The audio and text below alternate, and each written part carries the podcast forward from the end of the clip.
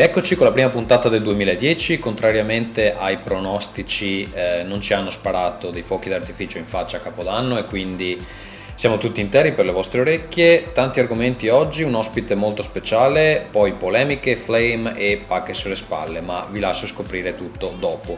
Prima di partire vi ricordo che è uscito da qualche giorno Bubble 20, lo trovate a parliamodivideogiochi.it la copertina è dedicata al gioco russo The Void, ehm, all'interno recensioni di roba tipo New Super Mario Wii, eh, Little Big Planet, la versione PSP e eh, anche la verità sul digital delivery, poi molte altre cose, però non sto qui a farvi l'elenco. Buona lettura e soprattutto buon ascolto di Raincast.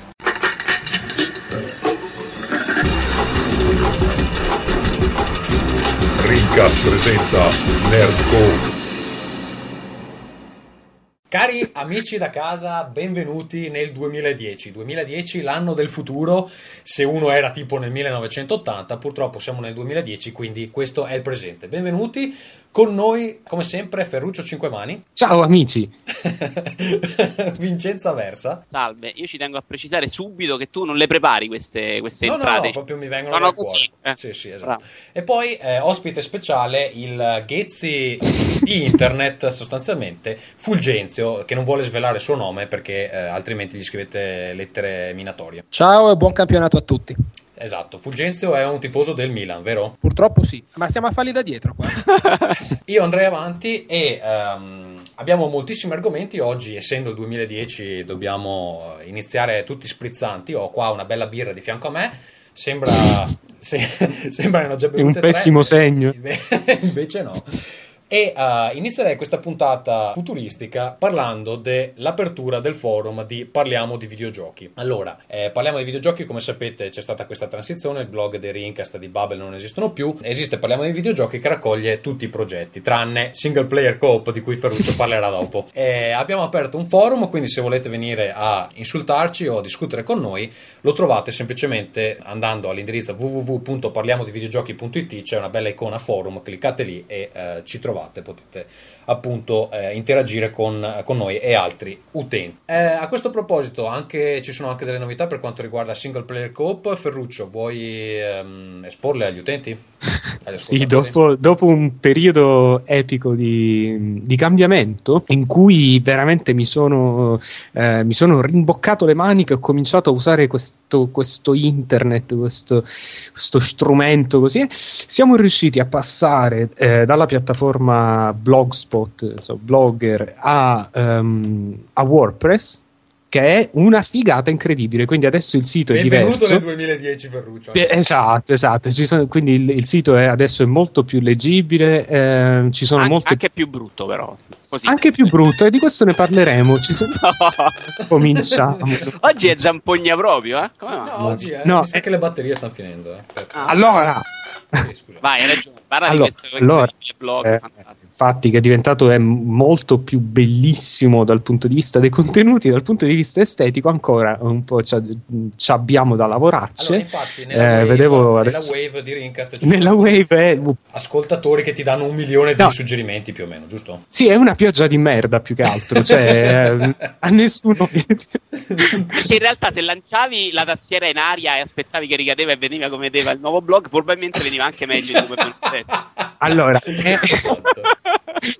allora io, io, io, direi che è essenziale, che è minimalista. Comunque, comunque ci stiamo lavorando cagare, su. Però...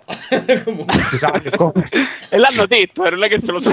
Sì, ma fra l'altro, scusate, è molto simile a, a, parliamo di videogiochi, non è che cambi molto. Comunque, comunque, okay. chiudiamo qua la questione estetica. Eh, grazie a Davide per averci ricordato nella Wave.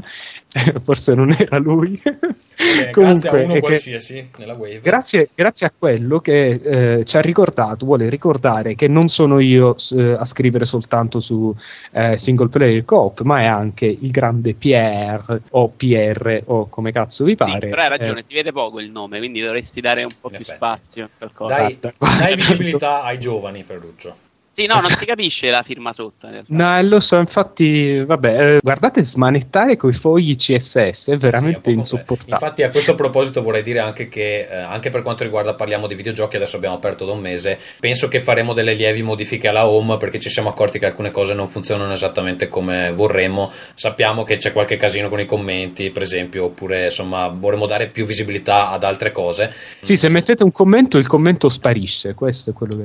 No, non è- non ci è- sono, non ci sono, vero. sono spariti i primi che abbiamo quando è stato fatto il cambiamento Sì, c'è, per sta- c'è stato un problema per importare quelli vecchi. noobs. Mm. No, comunque insomma, gestire un blog è abbastanza complesso, quindi ci vuole del tempo e, e anche rendersi conto cosa la gente utilizza e cosa non utilizza. Quindi insomma faremo delle modifiche nel tempo. Va bene, qui i vari commenti su single player co-op, al- alcuni dicono che è troppo serioso, troppo bianco, troppo nero, poco colore. A me invece piace abbastanza, quindi è anche un fan, Bernardiniello. Va bene, poi appunto c'è questa cosa del nome da mettere più in evidenza. Fulgenzio, ti Grazie, Bernardinello. Ti Non facciamo- hai ringraziato i donatori e l'altra volta anche ti sei scordato sì, di no, di farlo. Minchia, stavo interpellando Fulgenzio che non ha detto ancora una parola, però visto che me l'hai ricordato, ringraziamo i donatori, sono stati molto generosi, quindi grazie molte a Alessandro Sordelli, Michele Siface, Peppe Saso e Francesco Miceli. È grazie alle vostre donazioni se comunque riusciamo a fare tutte le nostre belle minchiate. Per chi si sentisse particolarmente buono, anche se Natale è passato, eh, vi ricordo che c'è appunto un link donazioni nella prima pagina di Parliamo di videogiochi. Potete donare per Rincast oppure per Babel, per il corso per videogiocatori professionisti oppure per tutti i progetti eh, contemporaneamente. Ovviamente, se siete ricchi, meglio. Volevo chiedere a Fulgenzio, allora tu sei l'esperto di cinema proveniente da TFP, www.tfpforum.it più o meno, poi fai anche altre Esperto è cose. una parola grossa. insomma, Però esperto insomma, è una sei parola- quello che di solito si cucca le recensioni. eh. Sei quello che si guarda anche film di merda, dai, Esatto. diciamola Sì, ecco, questo sicuramente sì, è un sacrificio che faccio oramai da anni e che continuerò a fare perché vi amo follemente. Va bene, grazie. Eh, posso dire, posso Però- dire una eh, cosa? sì, Scusate, po- no, vorrei, vorrei invitare i nostri ascoltatori a cercare qualcuna di queste recensioni di Fulgenzio perché secondo me, come eh, fra- eh, così facciamoci un po' i pompini a vicenda. Come gli avevo detto già in passato, in un mondo più giusto, Fulgenzio sarebbe il critico cinematografico di qualche grosso quotidiano. Io invece però eh, so anche perché non lo è, perché le- cercate la recensione di Star Wars episodio 3 e capirete per quale motivo lui non può scrivere per qualità. Va bene, Fulgenzio. No, Cosa, gli è piaciuto? Qual il Sì, ha, ha scritto che è il più grande film d'azione. No, no, no, no. Era, era stata scritta sull'onda emotiva di un'anteprima particolarmente emozionante e, e che tipo comunque- c'erano tutti vestiti da Darth Vader. No, guarda, io l'unico film sul quale ho cambiato giudizio negli ultimi anni è stato Madagascar. Poi per il resto eh, di cui Anche parli Aldo, Aldo Giovanni e Giacomo l'ultimo mi hai mandato a vedere Devi morire con quattro amici che volevano picchiarmi. è brutto. E, eh. beh, sai, quello era legato fatto che c'era un episodio all'interno del film che mi era piaciuto Quello del moltissimo. massaggiatore? Sono concentrato su quello, quello della coppia che non riesce ad avere figli, che Minchia, secondo me era un modo. Fantastico, quello, quello è veramente vale il film. Va bene, comunque. Gli altri ammetto che fossero una sciorda notevole, però insomma nella media il 6-6,5 saltava fuori. Allora, insomma. prima di strapparti la parola No, di però nuovo. scusami, cazzo, Eh. eh, presentalo bene per Fulgenzio, che è anche un grande esperto di videogiochi, visto che ha 102 anni e gioca da Sì. 48. Eh, Fulgenzio, vuoi dire quanti anni hai? Perché non so se i deboli di cuore. Guarda, ne ho compiuti 37 la settimana scorsa. Va bene, tu tra l'altro io ho scoperto con grande stupore, pensavo fossi un raffinatissimo giocatore, in realtà giochi JRPG di merda tutto il tempo sostanzialmente. Eh, purtroppo ne ho giocati parecchi, infatti è uno di quegli argomenti dei quali mi piacerebbe trattare, parlare dell'involuzione di questo genere che negli ultimi 15 anni non è cambiato, potrebbe essere un tema interessante anche perché contrapposto invece agli RPG occidentali che invece negli ultimi anni hanno fatto passi da gigante. Pensavo, Vedi Dragon pensavo Age. contrapposto a noi che di solito ne parliamo bene dei l'altro, Beh, ma sai, o- sì. ognuno ha le sue perversioni, eh, intendiamoci. Cioè, Fulgenzio c'ha un po' sta cadenza alla Ghezzi, anche se non parla desincronizzato, però va bene. No, poi magari ne parliamo fra due o tre birre, che così mi sento già più preparato a discutere. Come fai con l'audio a capire se parla desincronizzato? Eh, ma Vabbè, ok, anche io va- ho dei poteri magici, Ferruccio. Allora, Tanti. prima di strapparti la parola, volevo dire, l'hai visto Lovely Bones di Peter Jackson? Ce l'ho domani. Ok, perché mi dicono che è una merda totale, il che mi dispiace abbastanza perché a me King Kong era piaciuto, devo dire la verità. Eh, a me era piaciuto molto il libro da cui è tratto il film di Alice Sebold. Ehm, il film per ora è già noto a tutti perché c'è uno dei trailer più spoileranti Sì, della che ti- storia ti dell'umanità. qual è Sì, è l'intero film, è l'intero film in un che minuto e dura mezzo. tipo sette minuti e mezzo in cui Ah, ti ok. viene fatto capire tutto. Eh, questo purtroppo è un malvezzo dei distributori che prima vogliono fare, questo è successo anche con Avatar per esempio, prima vogliono fare quelli che tengono il mistero, Eh. tutti i segreti e poi ti sparano un trailer a un mese dall'uscita del film che dura tre minuti e mezzo in cui non si vede forse il finale ma più o meno siamo Ma in effetti insomma. con Avatar secondo me hanno fatto bene perché non si capiva un cazzo dai teaser che cioè veramente non, non- non spiegava assolutamente che tipo di film era secondo Scusate, me possiamo, possiamo parlare 35 minuti di Avatar? Perché l'ho visto, mi è piaciuto e, e credo di essere l'unico sul pianeta Terra a cui è piaciuto. quando ti chiamiamo Ferruccio eh, viene fuori scritto fallito vuol dire che è un, è un giudizio, è un giudizio su di te oppure cosa Anche Skype lo sa. Allora eh, basta domande a Fuggenzio perché evidentemente portano sfiga e no dai te ne faccio un'altra il miglior film del 2009 Il nastro bianco. il nastro bianco non ho la più pallida idea di che film sia Ok, e ti faccio io un'altra, un'altra domanda. Hai letto, hai visto la classifica di Roger Ebert? Ancora no. È del- dei film del decennio. Ha messo al, prim- Al primo Eh. posto? al primo posto ha messo Synecdoche New York. Beh, ti farà piacere allora. Sì, Eh, a, me, a me è piaciuto infatti- ma, ma meno di altre Poi cose su- di, di Kaufman eh? È, è meno, è meno giovane. Nemmeno giovane, probabilmente. Però vabbè, l'idea è interessante. Va bene, ok, basta cinema. eh, io direi di continuare con quello che veramente ci interessa, e cioè il porno. Anzi, no. Sì, beh, Vito ha linkato Jessica Alba che viene frustrata. Frustata? anzi, Frustrata? frustrata. Ma è po' questa frustrata. Ma c'è tipo un marito che arriva a casa, la picchia e lei ci prende gusto. Secondo me come trama già funziona a perfezione. Che è un po' quello che tutte le donne eh, provano, no? Quando il marito a casa eh, le picchia. Eh, va bene. Ecco, mi spiace per voi, ma dubito che Jessica Alba faccia vedere alcunché. eh. Anzi, generalmente le poche volte che ha girato scene sexy ha ricorso a controfigure perché pare Ah, sicuramente il culo non è suo, però la, la scena è di legno. È un po' una figa di legno. È abbastanza. Ferruccio non ci sente, eh, proprio allora era proprio un giudizio sul suo, sul suo- sulla sua persona, fallito. Eh, va bene, dai, andiamo. Vabbè, intanto, intanto scusami, sto downloado l'update e vediamo cosa succede. Che così ti stacchi di nuovo, però vabbè. Appena ho detto Jessica Alba, in qualche modo... eh, Secondo me è un po' come la, la morosa radioattiva che ti... Ma secondo me vi ha punito perché non conoscete questo trailer fantastico. No, Cioè, che ho il- visto, il migliore veramente. della storia. Dai che poi mi tocca Sì, sì. tagliare tutte queste chiacchiere su Jessica Alba. Ho la sensazione che la fase di editing durerà molte ore. Eh sì, infatti, poi diventa un, un inferno. Allora, Ma di, di solito facciamo apposta a rovinargli i tempi così lui deve lavorare di più. Va bene. Ehm, allora io vorrei eh, trattare invece delle parole di ricerca più eh, usate in parliamo di videogiochi.it. Alcune sono relative ai videogiochi, altre no, e andrei ad esaminarle. Per esempio, una delle migliori, Ciao. secondo me, è gioco delle chitarrine. Eh, Vito Iuvara, secondo te la gente conosce Rock Band e Guitar Hero come gioco delle chitarrine? Ma probabilmente anche sì, eh. Probabilmente Sì. hanno cercato Vito Iuvara e hanno trovato una splendida recensione in cui li chiama gioco delle chitarrine. No, aspetta, perché Ah, no. poi ce n'è, ehm, ce n'è uno che è La signora dei cavalli, che è molto bello. Che Eh, è sicuramente mio, questo è il mio che- dramma giovanile. No, che poi è- parli- parliamone con Fulgenzio, che lui è uno che se ne intende, insomma, di, eh, Sì. di, Cavalli. di film. La signora dei cavalli è un ottimo film eh, d'essè, giusto? Sto dicendo il No, vero? no, veramente non l'ho mai sentito nominare. Comunque ho la sensazione che questi nomi abbiano tutte delle varie influenze vagamente porno, perché insomma, chitarrina me la ricordo in una canzone di Arbore col clarinetto aveva un suo contraltare sessuale. Aspetta, Fulgenzio, tu stai insinuando che la gente va su internet per cercare del porno? Ma io credo che una minoranza sparuta lo faccia. Sparuta. Allora, eh, se non, No, se non la di- signora dei cavalli è chiaramente un film che ho visto io. No, la signora dei cavalli, se non sbaglio, è quello con Cicciolina e il cavallo. Eh? Quindi, No, no, no, non scendiamo così in basso. Ma l'ho che visto davvero, è un mio dramma, l'ho scritto in un pezzo. eh.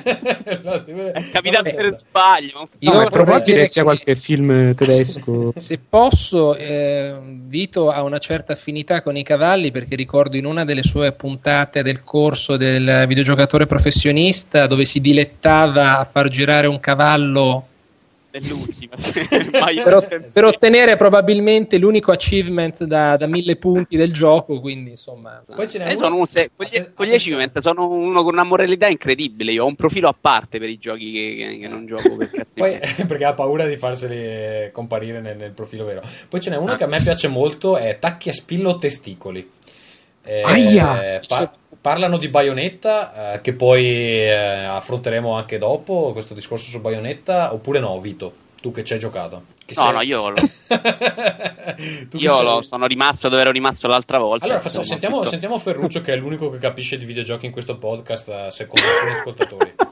Tacchi e spille e testicoli a cosa si riferisce, secondo te? Guarda, il solo sentirtelo dire mi fa, mi fa male. Eh, non, sì. Sono due cose che non dovrebbero mai andare assieme. Probabilmente qualcuno che... Grazie per il consiglio. qualcuno che veramente si vuole del male. Mm. Cioè www.pippe.it eh, che... perché, perché non metterlo nella barra degli indirizzi invece di cercare su Google? Però vabbè. Sì, in effetti. Ma cerchiamo, ma vediamo se c'è questo bellissimo Che cazzo sito. li stiamo commentando a fare queste parole? Leggile e poi andiamo avanti. No, ma, poi, ce, n'era una bellissima che era... Eh, io non la trovo. Vito, eh, che era fantastica. Vito Iuvara, cavalli e un'altra roba c'era. Ma... Ah, Vito ah, eccola qua. Vito Iuvara, cavalli, oral. Adesso Vito ci devi una spiegazione, io credo. Qualche stronzo a cercare. Guarda, la parola oral io non l'ho mai usata in vita mia. Associata ai cavalli. Cavalli, cavalli spesso, eh, oral è difficile. Quindi eh, no comment sostanzialmente. Giusto? Scusa, Vito, Vito, scusami, mm, potresti dire, ti definiresti il Mr. Handy italiano? Il Mister? Ecco. allora, Mr. Handy è un, uh, un uomo, no, non cercate, non cercate su Google, non cercate video che si chiamino così, perché è un uomo che uh, credo l'anno scorso, due anni fa, mm. è morto uh, perché aveva rapporti anali con dei cavalli. Um, ed è morto. Tu, ed un... Scusa, tu come lo sai questo? Perché è uno di quei video, è uno di quei video come il tizio col barattolo di vetro che la gente stupidamente ti manda i link mm. sperando che tu li apra. Certo, Siccome certo. io mi certo. informo prima di aprire i link, non l'ho mai visto, però ho letto cos'è. Ed è... Noi non sapevamo chi era e tu nel tuo bellissimo blog hai consigliato un sito gay di videogiochi, un sito di videogiochi gay. Fantastico, gay, gay gamer si chiama per, per, la precisione per chi Geek vuole. Queer. No, Geek Queer, quello italiano. Eh, gay Gamer, vabbè, Gay Gamer è a malapena, gay. Cioè non... Dobbiamo ancora cominciare a parlare di videogiochi. Va bene, dai. Allora, eh, parliamo di videogiochi, eh, anzi no, sicuramente non parliamo di videogiochi perché la prossima rubrica è Casa Gazzo. Facciamo partire la sigla. Amore, hai fatto la spesa? Casa Gazzo. Amore, hai lavato i piatti? Casa Gazzo. Amore, stacca con i videogiochi che mi sento sola. Casa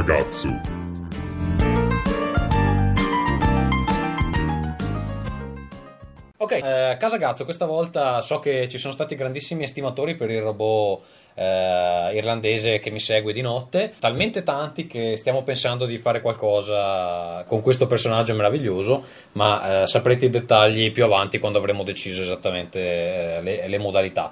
E mh, mm, questa volta è un po' più eh, moderato e um, non ho un granché da dire se non che in questo periodo sto giocando a scopri se il prossimo mese avrai un lavoro, che mi sembra un, uh, un, un, gioco bellissimo. molto popolare in Europa. Eh? Esatto, eh? Cre- credo funzioni è, un, è, un massive, è un massive RPG questo. Esatto, tu praticamente devi, devi sconfiggere. Eh, allora è difficilissimo. Intanto in questo gioco non distribuiscono soldi, no? Quindi è molto difficile ottenere gli item che ti servono poi eh, per comprare, cioè tipo eh, le, poz- le pozioni di energia e tutte quelle cose là.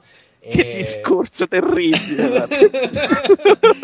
e poi, eh, tipo, ogni, ogni, 30 giorni c'è un, un, mega boss di fine livello che, che devi affrontare per, uh, per capire insomma, se, se, otterrai una ricompensa oppure no. Ferruccio è caduto di nuovo, si è anche riconnesso. No, no, non vi, non vi preoccupate, io a quanto pare cado periodicamente, però poi basta Però che... si rialza, eh? Si rialza Sì, sì, premo il bottoncino. Se cade e si rialza, cazzo, un lottatore fino alla fine. No, dopodiché, al di là del- di questo bellissimo JRPG che sto giocando, eh, sto anche giocando a eh, prenota le stanze per il Giappone in aprile, visto che Vito Yuvara non fa assolutamente un cazzo. È vero, Che andare dall'altra parte del mondo quando si ha un lavoro mh, incerto Sì. è veramente un'ottima Eh, idea. infatti, però adesso sono a metà delle- de- della cosa, ho già pagato metà delle, delle cose, cosa faccio? Eh, capisci che... No, infatti. No, ma infatti, no, non t'azzardare. Ma piuttosto tra l'altro vado, poi vado a ubriacarmi e poi chi se ne cura del lavoro, torno esatto, qua, divento un potresti barbone. trovarlo lì un lavoro. Esatto, Eh, per esempio. Potrei mostrare la mia Eh, sì. pancia a pagamento, che mi dicono... Ci manca solo che facciamo, che facciamo il podcast con uno in Giappone. Già, dovete alzarvi tipo alle 4 di mattina per registrare. Ah, noi ci alziamo, non tu. Noi stiamo stiamo fuori del cazzo, scusa. No, invece, eh, perché adesso vi vi dico, il problema principale di prenotare le stanze in Giappone è che Vito Yuvara mi ha rivelato in privato che lui, se non caga, se non prende confidenza con il, con il water, non riesce a cagare con, ehm, diciamo, con... Eh, fluidità. scusa Tommaso, cosa c'è di sbagliato in questo? Ma No, massimo no, supporto, no, ma non c'è niente di sbagliato, supporto al compagno Vito Juvara, scusa. Solo No, che in Giappone, in molti posti, hanno le, le toilette, quelle non sono proprio come le turche, ma ci assomigliano. E quindi eh, capisci che. eh, ma loro dicono che è molto più pulito perché non appoggi se- le chiappe sul- sulla tavoletta. No, lo, lo è sicuramente, ma non le appoggio nemmeno io se vado in un bagno non ci vado da 22 anni in realtà. Quindi Potrei rimani- incartarlo rimani con C'è un motivo tipo- per cui non ha l'epatite. Mm. Cioè, Ti- quindi tu caghi a 10 cm dalla tavoletta, proprio ti sollevi un po'. No, ma magari la rivesto con della carta vetrata, guarda. per o meglio ancora, non cago per settimane. Eh. Piacere- piacere. la pancia come un bambino africano. e vabbè. Va bene, allora direi che eh, purtroppo per oggi eh, Casa Gazzo finisce qui, non ci sono eh, storie di robot, però eh, presto avrete altre notizie sul nostro amico eh, pervertito che eh, prima o dopo mi pugnalerà. Comunque non l'ho più visto, eh, quindi o è morto dal freddo o, eh, Oh, o sta tramando qualcosa sicuramente. sì. Ti sento molto E lontano. andiamo a un, ar- andiamo a un argomento serio. Sì, finalmente iniziamo a parlare di videogiochi. Ah, Sì. Allora, Eh, allora, eh, recentemente è successo che eh, in una super diretta di eh, multiplayer, adesso eh, non ricordo il numero preciso, comunque quella del 20 dicembre 2009, un ascoltatore ha mandato eh, una lettera che ehm, è stata letta ehm, come prima dalla- dalle- dai ragazzi di multiplayer che, che appunto stavano eh, conducendo questa diretta e ehm, insomma questa lettera la, la potete sentire perché ho estratto il file audio e quindi eh, ve la lascio ascoltare e insomma è un po' controversa quindi eh, prima la sentiamo poi eh, la discutiamo Fra un po' le guardiamo, mi diceva Pierpaolo che la precedenza di solito alla data alle domande Esatto, alle, alle cartacee. e cominciamo. Dove, dove arrivano le domande? Le domande devono essere inviate a diretta.multiplayer.it al contrario della prima che probabilmente per errore è stata indirizzata a diretta quando in realtà probabilmente era una domanda che si rivolgeva al podcast e comunque l'argomento di cui parla chi ci scrive verrà comunque trattato nel prossimo podcast. E la mail in particolare è di Ciki di Original è Ciki di Original Sintetizzala che è molto lunga. No, invece mi piace leggere. Ciao ragazzi, volevo solo, senza polemica nei confronti di nessuno, chiedervi come sia possibile che un gioco come Bayonetta valutato 9.5 da voi possa essere in un altro podcast, e qui mi, rif- mi rifaccio al problema podcast diretta, in particolare quello di Rincast, venga definito un gioco inguardabile dal punto di vista tecnico, in- inutile nel gameplay e compagnia bella. Voglio ammettere i gusti personali, ma non pensate che ci sia troppa discrepanza? Eh, dà per scontata la professionalità della gente che lavora in multiplayer, io già avrei da parlare molto di, questo- di questa cosa qui. E dopodiché vuole capire come sia possibile una discrepanza del genere. Lascio la parola a Santicchia per Paolo per primi, poi io mi invento qualcosa. Ma per un gioco come Bayonetta, eh, dire eh, uno dice che è un capolavoro, un altro che invece è un gioco brutto, credo che sia solo una questione di gusti. Se il giudizio era eh, simile, capolavoro e bel gioco, ci può stare diciamo una valutazione tecnica diversa, ma dire che un gioco è un capolavoro, è un gioco bellissimo, è un gioco brutto, credo sia solo una questione di gusti. Stiamo parlando di Bayonetta che è un gioco che, che la critica uni- universalmente incensato, parte i 10 di Famitsu e di Edge. Noi 9,5, io l'ho giocato, lo trovo assolutamente un capolavoro. Qualcuno forse può dire sì, è troppo giapponese, troppo kitsch, troppo camp, come dicono gli americani. A me piace tantissimo, ha stile da vendere, è immediato, divertente e soprattutto è vario, ha proprio varietà di game design, di level design. È un piccolo capolavoro, veramente.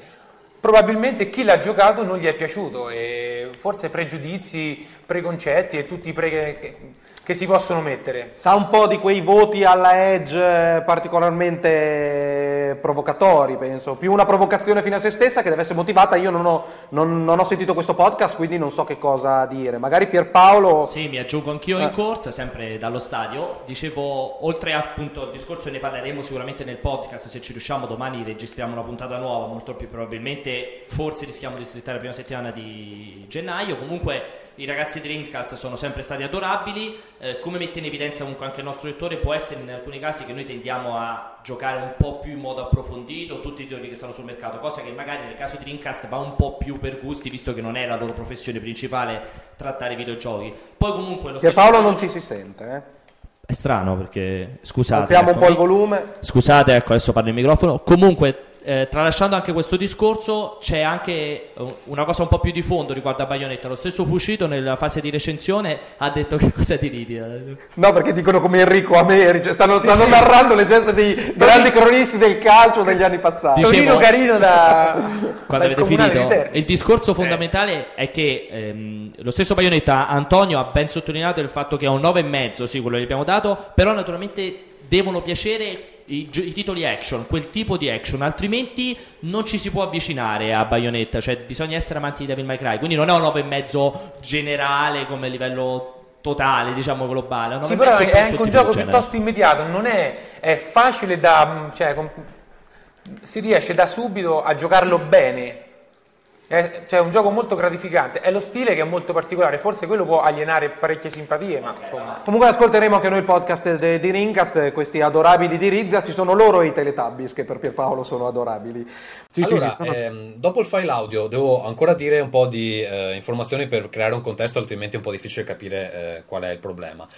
Eh, allora, prima di tutto, i ragazzi multiplayer che ricevono l'email in diretta sono presi abbastanza alla sprovvista perché eh, sia eh, Pianesani che Pierpaolo so che per certo a quel punto non avevano ancora sentito la nostra trasmissione su Rincast 33, quindi insomma l'ascoltatore che ha mandato questa email in diretta eh, è stato anche un po'... Lui dice che non vuole far polemica, però chiaramente insomma, sta lanciando un flame perché insomma, se vuoi una risposta su una cosa eh, del genere devi innanzitutto eh, riassumere il nostro pensiero in maniera corretta e nell'email allora viene letta velocemente, però insomma eh, mi sembra di capire che mm, interpreti un po' le cose come ehm, ti fa comodo. Dopodiché devi dare tempo a quelli a cui fai la domanda di informarsi, eh, perché insomma non credo che passino il loro tempo libero ad ascoltare Rincast. So che Pierpaolo lo ascolta e non, non credo che gli altri lo facciano, quindi insomma devi eh, dare almeno tempo, insomma invi- mandarla a una diretta è abbastanza scorretto. Dopodiché io di questa cosa sono stato avvertito da Pierpaolo, altrimenti insomma chissà quando ehm, lo scoprivamo.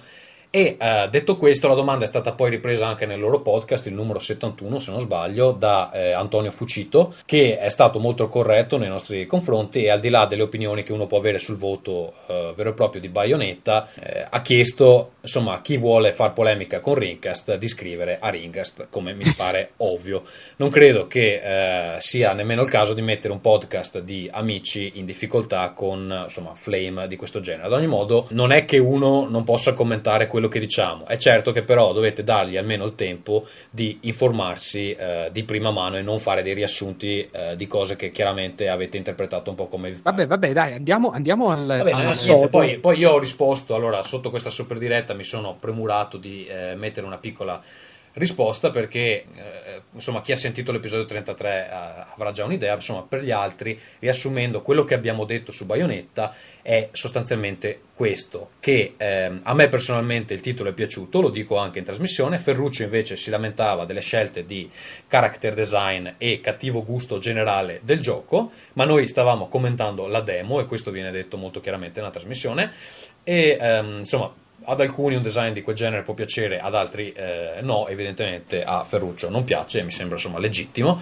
Dopodiché l'unico che ha provato il gioco completo è Vito, che ha premesso eh, molto chiaramente per sua stessa missione che non, non apprezza il genere, quindi il genere Devil May Cry, Ninja Gaiden non, non gli piace. E, insomma, l'unica cosa che fa notare nella trasmissione è che ci sono filmati lunghissimi con dialoghi discutibili e che la porno segretaria con il lecca lecca non è esattamente un'icona di eleganza. Ora, se questi... No, ma infatti nella, nella premessa c'era proprio non parlo proprio del gioco. Cioè, ricordo Esatto. benissimo questo. Quindi tu, eh, Vito, come ti senti di fronte a un avvenimento del genere? Sulla, sulla mail riportata male, eh, non, non dico nulla. È riportata male, ovviamente. Probabilmente ci ha frainteso, più probabilmente non capisce, non lo so. Vabbè, mm, il problema è che viene, viene riportata veramente male, insomma.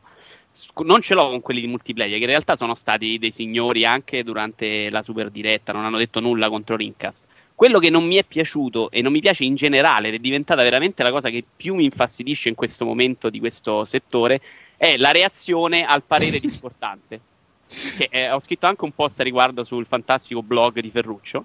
Eh, e- sì. e- ed è impossibile che Poi in questo magari lo, momento, lo mettiamo hai- fra i link. se tu hai un'opinione diversa, la reazione tipica, che poi sono le risposte di multiplayer, che, di multiplayer scusate, che eh, rispondono ovviamente senza averci ascoltato, è mm, eh, magari, magari stanno facendo i splendidi, oppure vuoi fare il, il prezioso, vuoi guadagnare contatti, cioè non No, esiste. no, in c'era un po', ambiente. mi pare che, mh, credo che sia Pianesani, dice che è un po' una recensione controcorrente alla Edge, si lascia, Ma lascia intendere per far discutere.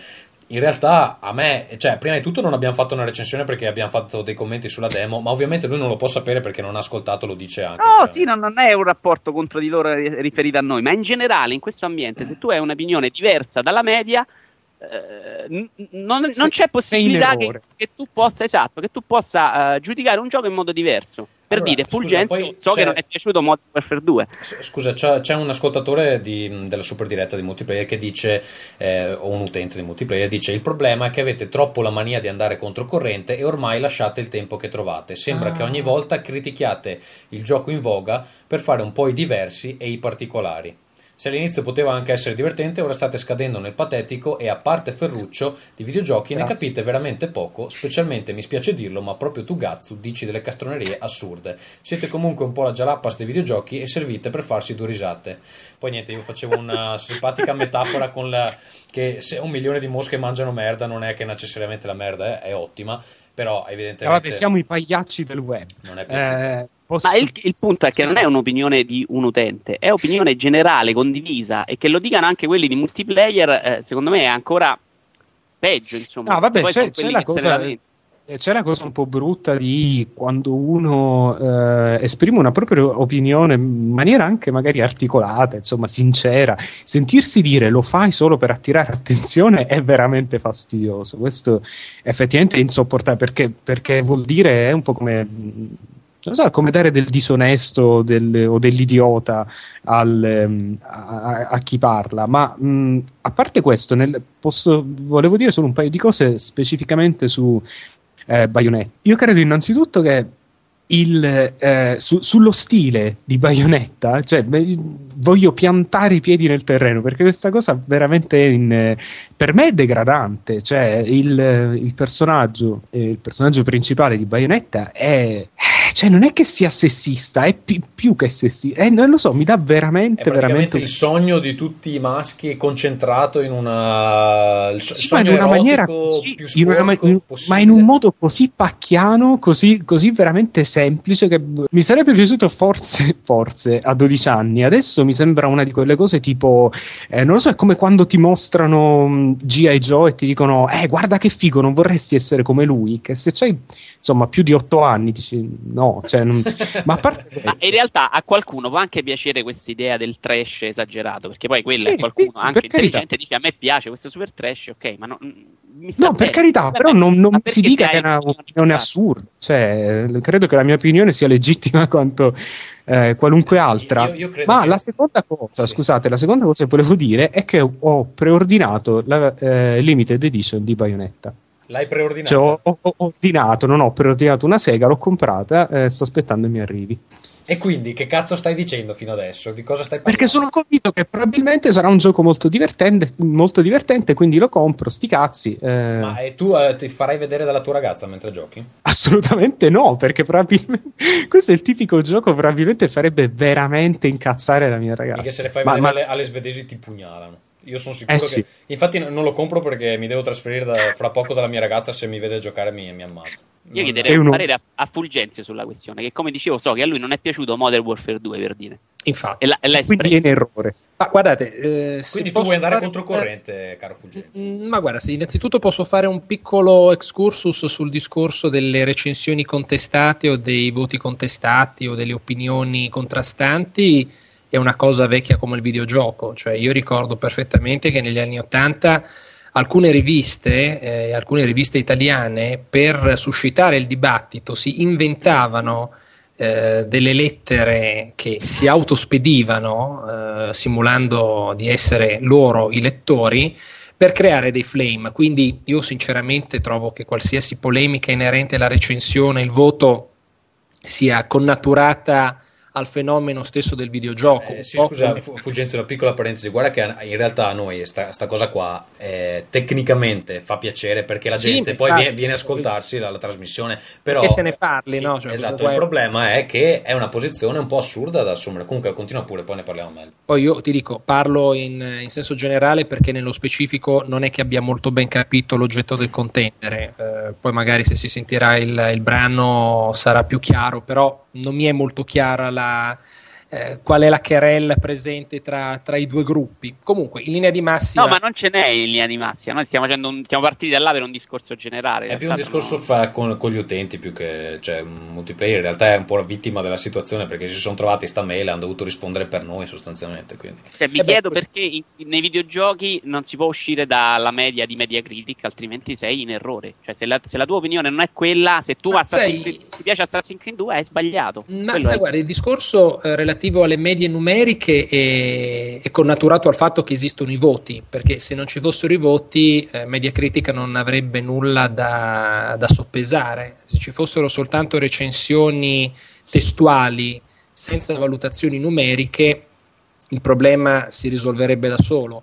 Tra l'altro, devo dire che oggi i videogiochi comunque hanno fatto dei grandi passi avanti rispetto al passato, perché forse voi siete troppo giovani per ricordarvelo, ma negli anni 80 Pensavo le dicessi piste- negli anni 20 quando tu. eh, negli anni 80 eh, le migliori riviste del settore, io ricordo per esempio K, che forse è la migliore rivista di sempre, Avevano i, i voti in mille. avevano i voti millesimi.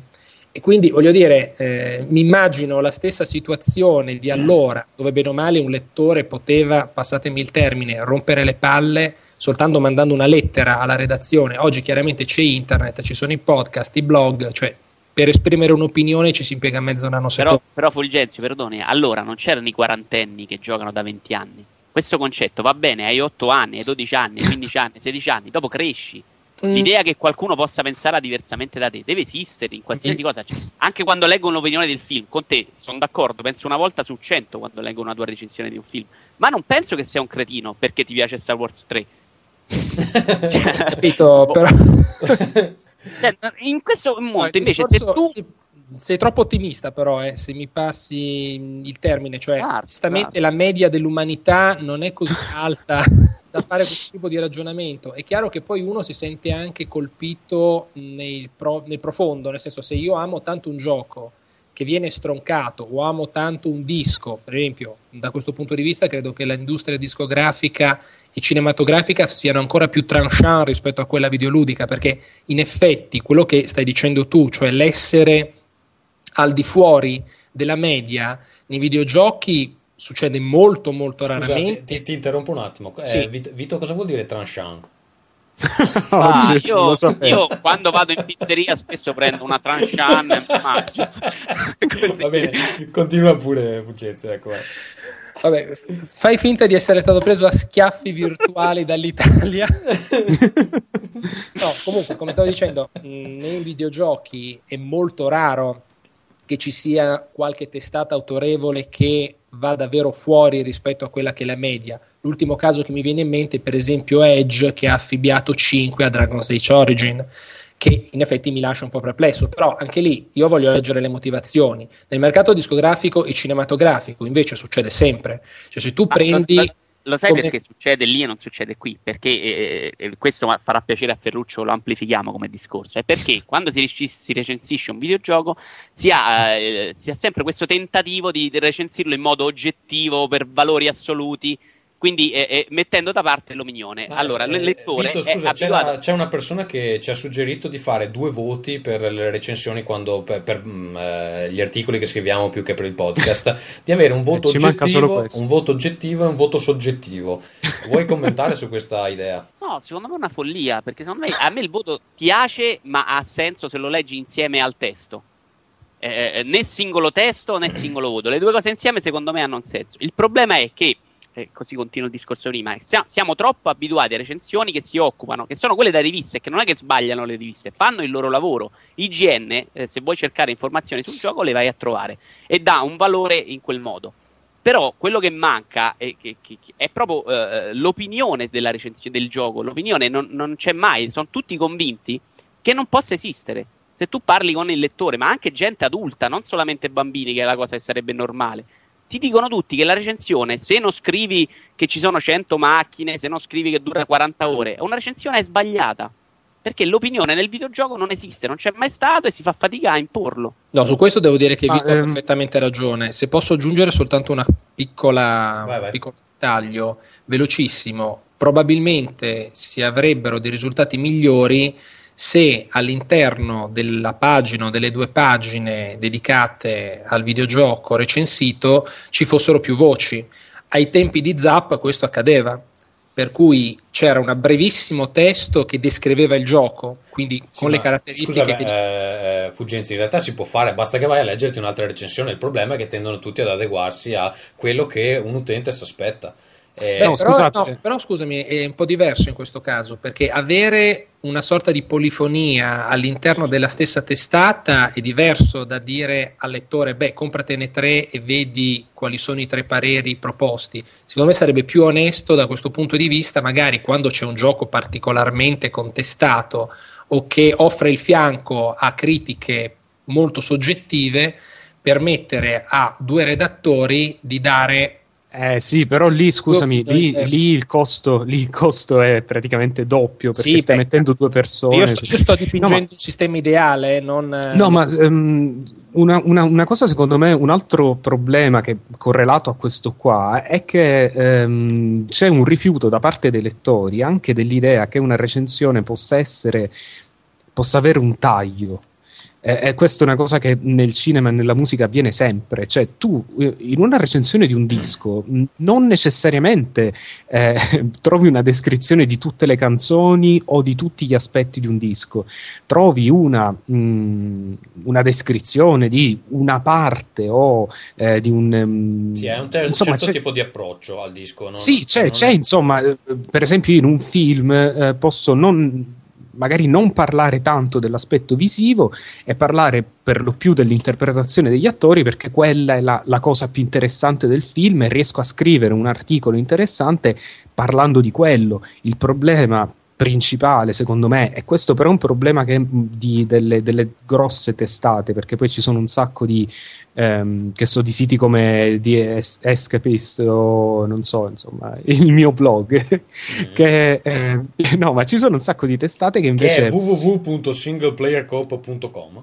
Potete- No, ma il, il, ehm, il problema è, è il, ehm, il fatto che moltissime testate grosse hanno questa l'obbligo di, l'obbligo di dover per forza parlare della grafica, del sonoro, della longevità. Però il problema non è della testata, perché la testata deve fare, se è un, ha- cioè, se è un- ha scopi commerciali, deve fare quello che vuole il lettore e il lettore vuole quello. Per dire un esempio, nel forum di Play Generation c'è gente che si è lamentata a morte perché Assassin's Creed 2 ha preso 91 e c'è gente che dice, eh, eh no, 92, 93. Eh, la, poi la sentiamo, poi, poi appena parliamo di Assassin's Creed 2 dopo vedremo cosa succede. Esatto, è, è obbligata a lavorare in quel modo. Quello che mi preoccupa è che nell'ambiente di appassionati la gente si lamenta che quel tipo di recensione non è portata su una rivista come Babel. Secondo me il dramma è quello, non è che la rivista o IGN non, non, lo faccia, perché lo capisco, perché la gente, ho letto, ha preso 91, non 92, non compro più la rivista. Guarda, eh, a, questo pro, a, questo proposito aggiungerei una cosa che scrive un nostro um, ascoltatore coltellino su uh, la Wave, dice che per esempio su Metacritic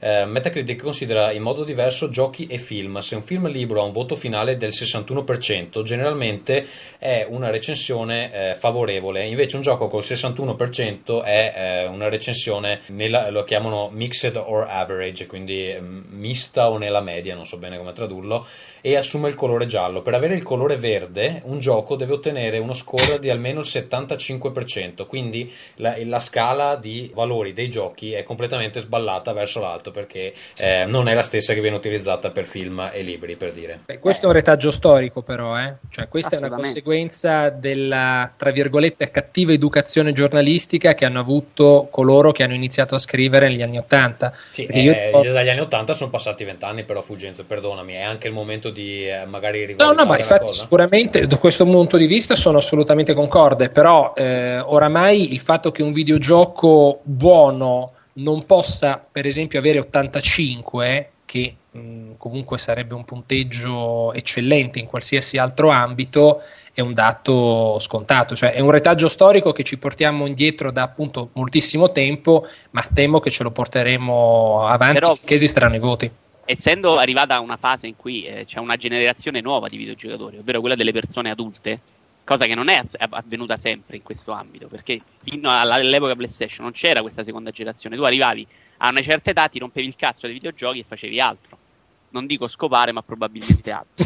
Ora, questa generazione c'è, io credo che si debba anche arrivare a, a, a offrire un modo di giudicare le cose diversamente. Io, io vorrei vedere un po' di più di gente capace di scrivere prima di eh, perché a me del, fatto, del giudizio in sé me ne importa poco. Cioè, Io vorrei vedere gente capace di scrivere io, pezzi di, che siano che interessanti. Sa scrivere magari lo, la trovo anche. Il problema è che però quella gente che è capace di scrivere è convinta che deve fare la recensione in quel modo e quindi fa la recensione scrivendo sono 8 ore di gioco, ci sono 8 macchine, dura quel modo così e, e, in quel modo il voto non ne esci perché se tu ti metti a giudicare un gioco in quel modo analiticamente non esci. Un Forza Motorsport 3 se lo giudichi per tipo di macchine, per tracciati non esci dal 9 o dall'8,5 sì, cioè proprio esagerato certo, perché certo. sei indirizzato e il livello di videogiochi è talmente alto a livello proprio di, di contenuti, di, di, modo in cui viene realizzato, che in questo momento no, la, la, media di Metacritic è altissima, che mm. non, non, non, scendi più sotto un certo livello, insomma. Va bene, Vitto, abbiamo capito più o meno le posizioni. Vuoi una speranza per il futuro, per questi giovani e le loro valutazioni sul, sulle opinioni altrui? No, io spero che il futuro si possa andare in questo senso anche. Eh, spero che almeno venga accettata il, il discorso di un'opinione in una rivista come Babel che non deve fare profitto, che è libera, che arriva dopo eh, e, e, spero che possa esistere in futuro nella mente di tutti una recensione che non sia standard. Ok, io ecco appunto una cosa che vi dicevo prima in privato, mi ha fatto un po' sorridere questo con diciamo questi commenti che ho ricevuto appunto sulla, sotto alla mia risposta di questa super diretta. Io gioco da quando ho 5 anni, vado per i 27, vuol dire, vuol dire per i 27 vuol dire che, che sono circa 22 anni che gioco. Io credo che dopo 22 anni eh, di gavetta, diciamo così, avere un'opinione su qualcosa, insomma, dovrebbe essere una cosa accettata. Io non mi sento in dovere di andare a chiedere a quelli di multiplayer o a qualsiasi altro sito che voto avete dato a questo gioco perché sennò non, eh, non ne posso parlare. Ovviamente non sto facendo una colpa a, a, a, a multiplayer, però ovviamente questo utente probabilmente si riferisce ai voti che hanno dato loro. Cioè, se abbiamo due opinioni diverse, io credo, eh, siamo in questo settore da, da tempo, eh, Rincast è una trasmissione molto vecchia, tutti noi abbiamo scritto di videogiochi in precedenza, forse Fulgenzio no, non sono sicuro. Credo di essere abbastanza competente nel, nel mio campo, poi ho dei, dei, chiari limiti, per esempio sono una siega a quasi tutti i giochi, però ne ho, ne ho giocati tanti. Quindi, ah, tu non lo sai, ma Fulgenzio è probabilmente più pippa di te, eh? Sì? Vabbè, per quello, che gioca, per quello che gioca ai È il peggior giocator di auto della storia del mondo. Va bene. No, allora... ma poi se, uno, poi se, uno, riesce a dare un'opinione che sia interessante, per quanto folle, se, se, è, in, se è, esposta in maniera mh, interessante, è perfettamente eh, lecita, direi, no? Ferruccio, invece tu, eh, per continuare un po' con qualche altro argomento, perché ormai ci siamo rotti le scatole di questo discorso, eh, avevi sollevato la questione dei poveri lavoratori sfruttati di eh, Rockstar. Vuoi parlarne, essendo stato tu eh, un impiegato di Rockstar. Sì, in realtà vorrei parlarne di più, insomma, raccontare un po' cosa è successo perché secondo me è abbastanza interessante la, la, la storia in sé. Um, adesso l'anno scorso, no, che, cazzo dico, qualche anno fa, credo nel 2004, c'è stato un, una, un, un, vero e proprio scandalo perché ci sono state ripercussioni, ripercussioni anche dal punto di vista aziendale, eh, quando, una, mh, eh, quando fu pubblicato su un, su un blog eh, un, un, post di una, di una, donna che si firmava come eh, la fidanzata di EA, cioè la fidanzata di un dipendente di EA. Eh, o forse la fidanzata di tutti. Eh, no. no, fra l'altro questa, questa, donna qui è diventata una giornalista, scrive la per... usavano come tavolo di ping pong per le pause. È su, è su... Eh, adesso scrive su The es- Escapist, davvero molto brava. Comunque aveva scritto questa, eh, questo post denunciando un, una situazione un po' brutta che il suo, eh, il suo fidanzato stava vivendo in, ehm, in EA.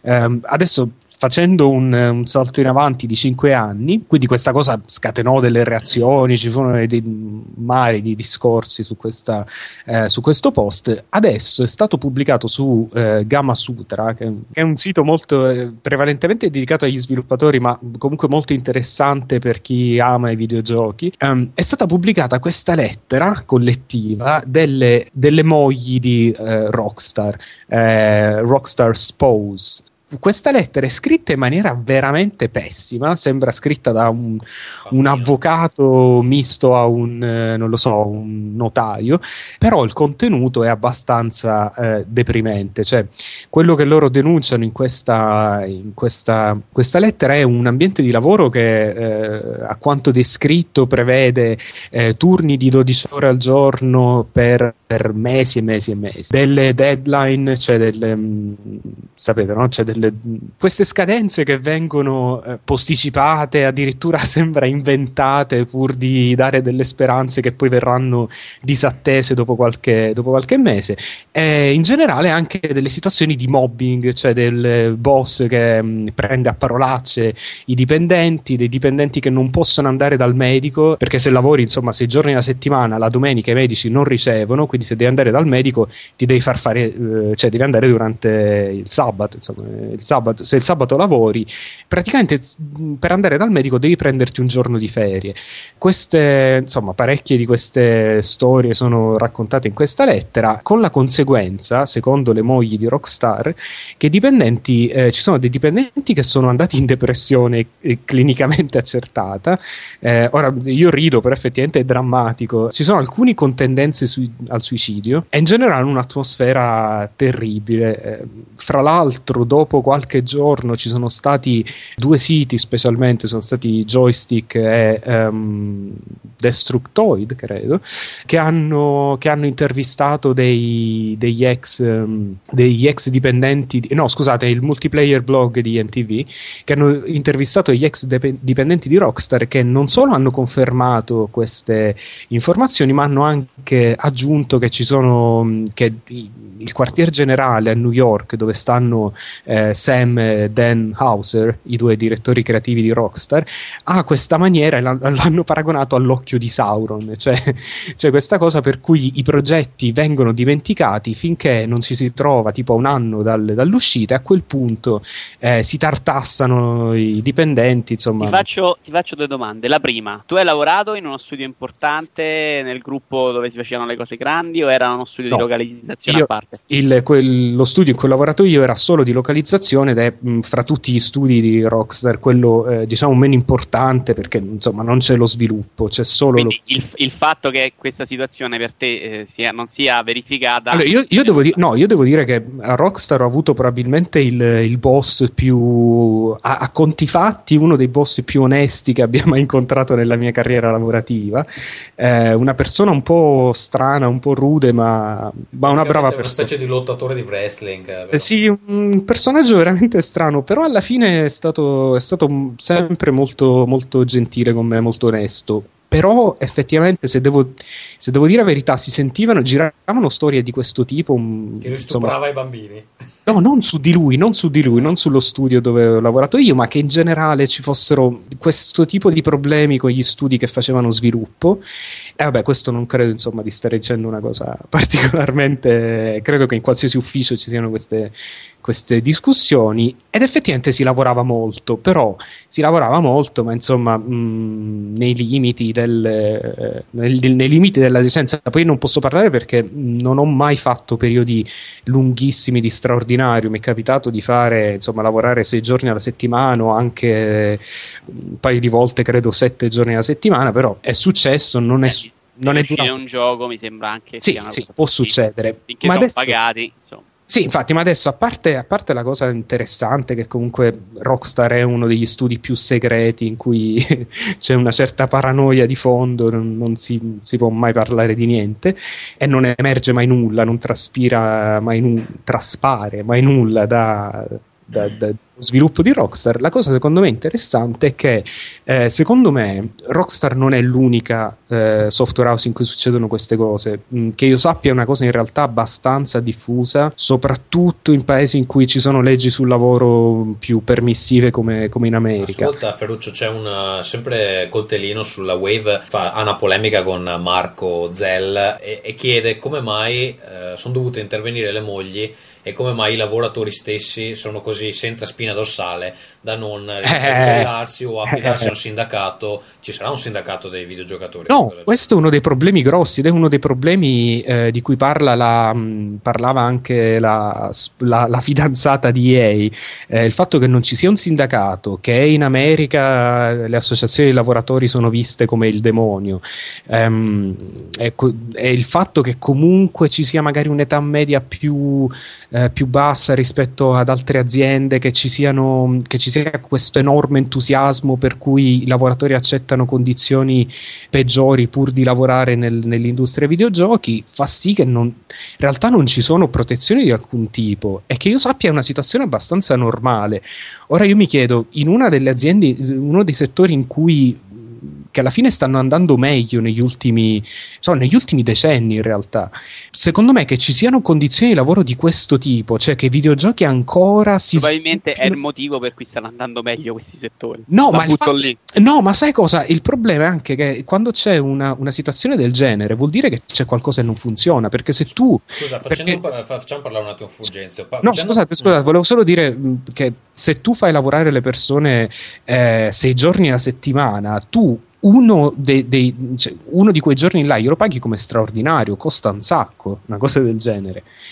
Eh, il fatto che i videogiochi vengano fatti così è, è, un segnale, secondo me, di scarsa professionalità, poca organizzazione. Cioè, a, a, a Hollywood non succederebbe mai. Appunto, facendo eh, un parallelo con i, i film, eh, mi pare di eh, capire che comunque chi produce un film è molto più organizzato di chi produce un videogioco. Ed essendo che comunque alcune cose si vanno a sovrapporre perché comunque c'è un periodo di pre-produzione, poi magari devono fare il motion capture, poi ci sono gli attori che devono fare il doppiaggio, eccetera. Come mai secondo te a Hollywood, anzi, innanzitutto a Hollywood riescono a rispettare i tempi o hanno gli stessi tipi di problemi che hanno anche le case di videogiochi? Guarda, allora, innanzitutto mi piacerebbe prima fare una piccola provocazione su quello che osservava Ferruccio, e cioè sul fatto che manchi un sindacato eh, di coloro che lavorano nel mondo dei videogiochi mi piacerebbe capire se secondo te questa può essere, ci può essere un nesso causale tra il fatto che in Italia, che è un paese in certi ambiti ultra sindacalizzato,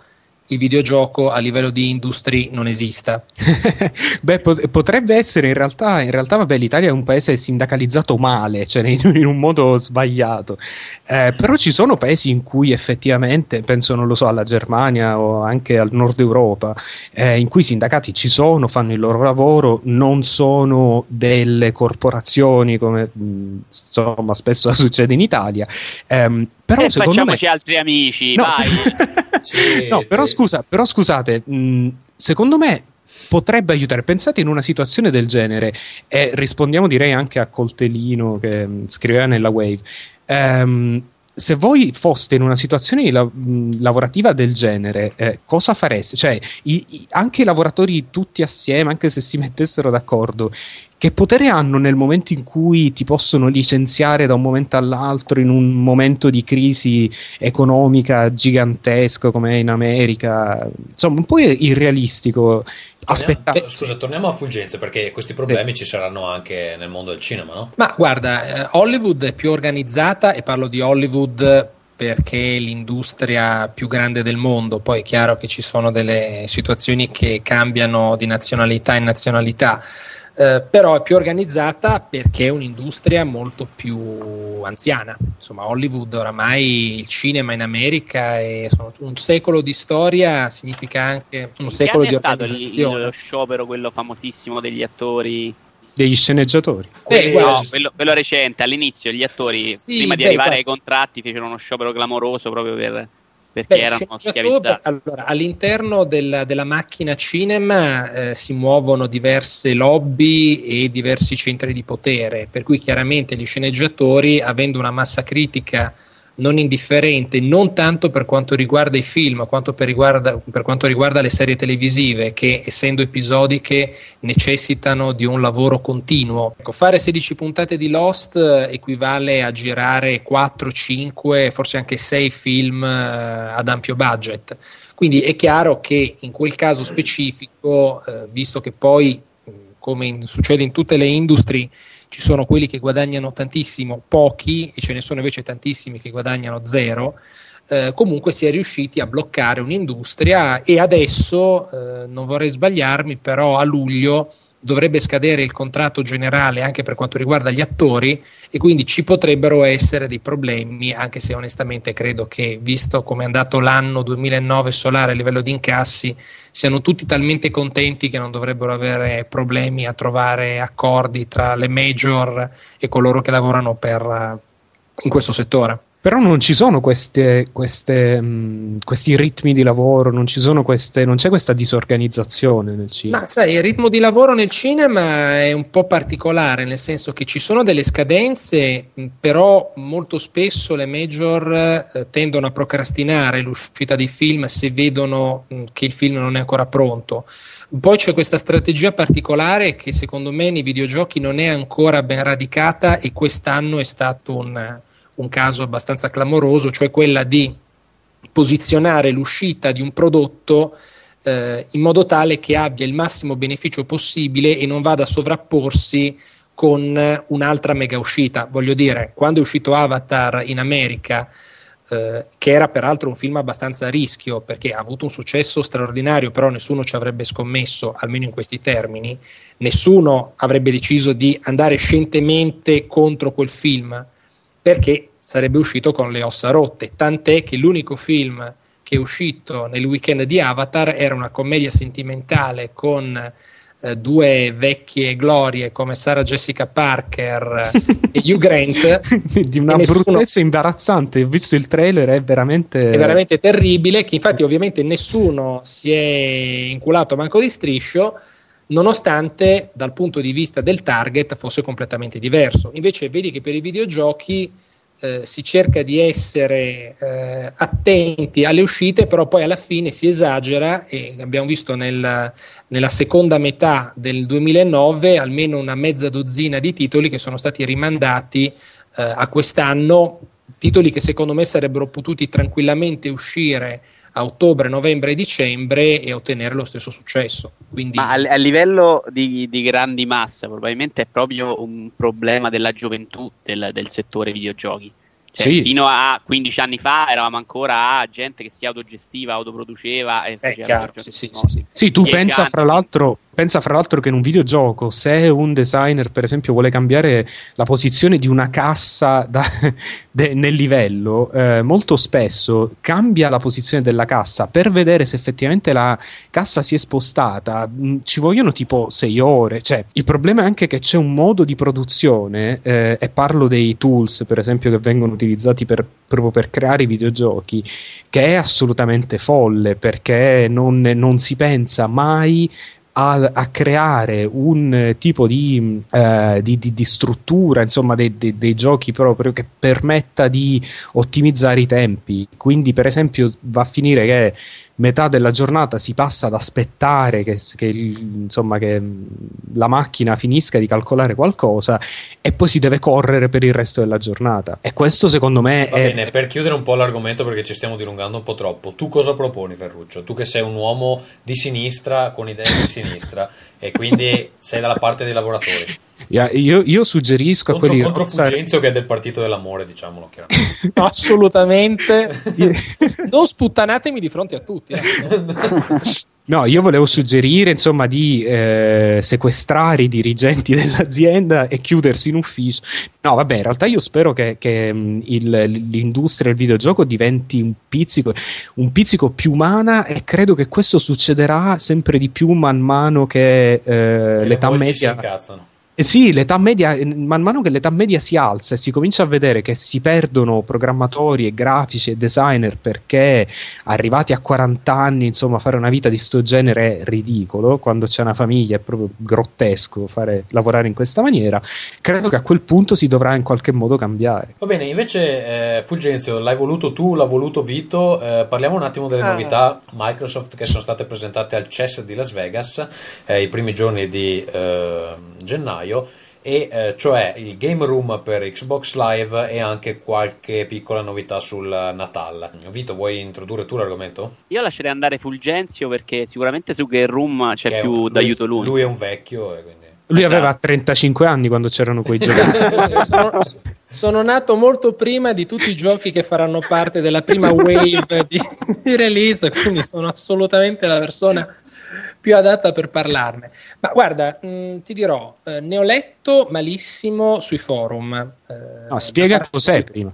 Ah, beh, beh, dunque, chiaramente Game Room dovrebbe essere una sorta di sala giochi virtuale eh, molto simile da quello che si è potuto vedere alla home eh, di Sony PlayStation, all'interno della quale gli utenti, sempre ovviamente rappresentati tramite i loro avatar, possono giocare ad una serie di titoli che per ora è divisa in tre sezioni che vanno molto al di là della concezione stessa di retro gaming perché sono titoli dell'Atari 2006, del Mattel Intellivision e una serie di arcade il cui eh, titolo più recente risale al 1982.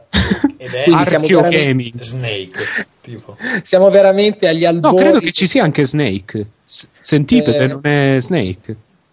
C'era Nibbler, se non sbaglio, che poi aveva un altro nome, comunque era del Ok, 1980. ma parliamo della cosa più scandalosa che- di cui si è discusso anche appunto nei forum. Il prezzo? Eh. Ma guarda, eh, allora, premesso che Se io mi dici che è sempre- accettabile, ti scaccio fuori da questo. Allora, dunque, il prezzo non, non è accettabile, non è accettabile, però bisogna stare molto attenti a cercare di capire qual è, secondo me, al di là quella, cioè l'obiettivo è chiaramente quello di fare soldi, perché Microsoft nasce con questo scopo.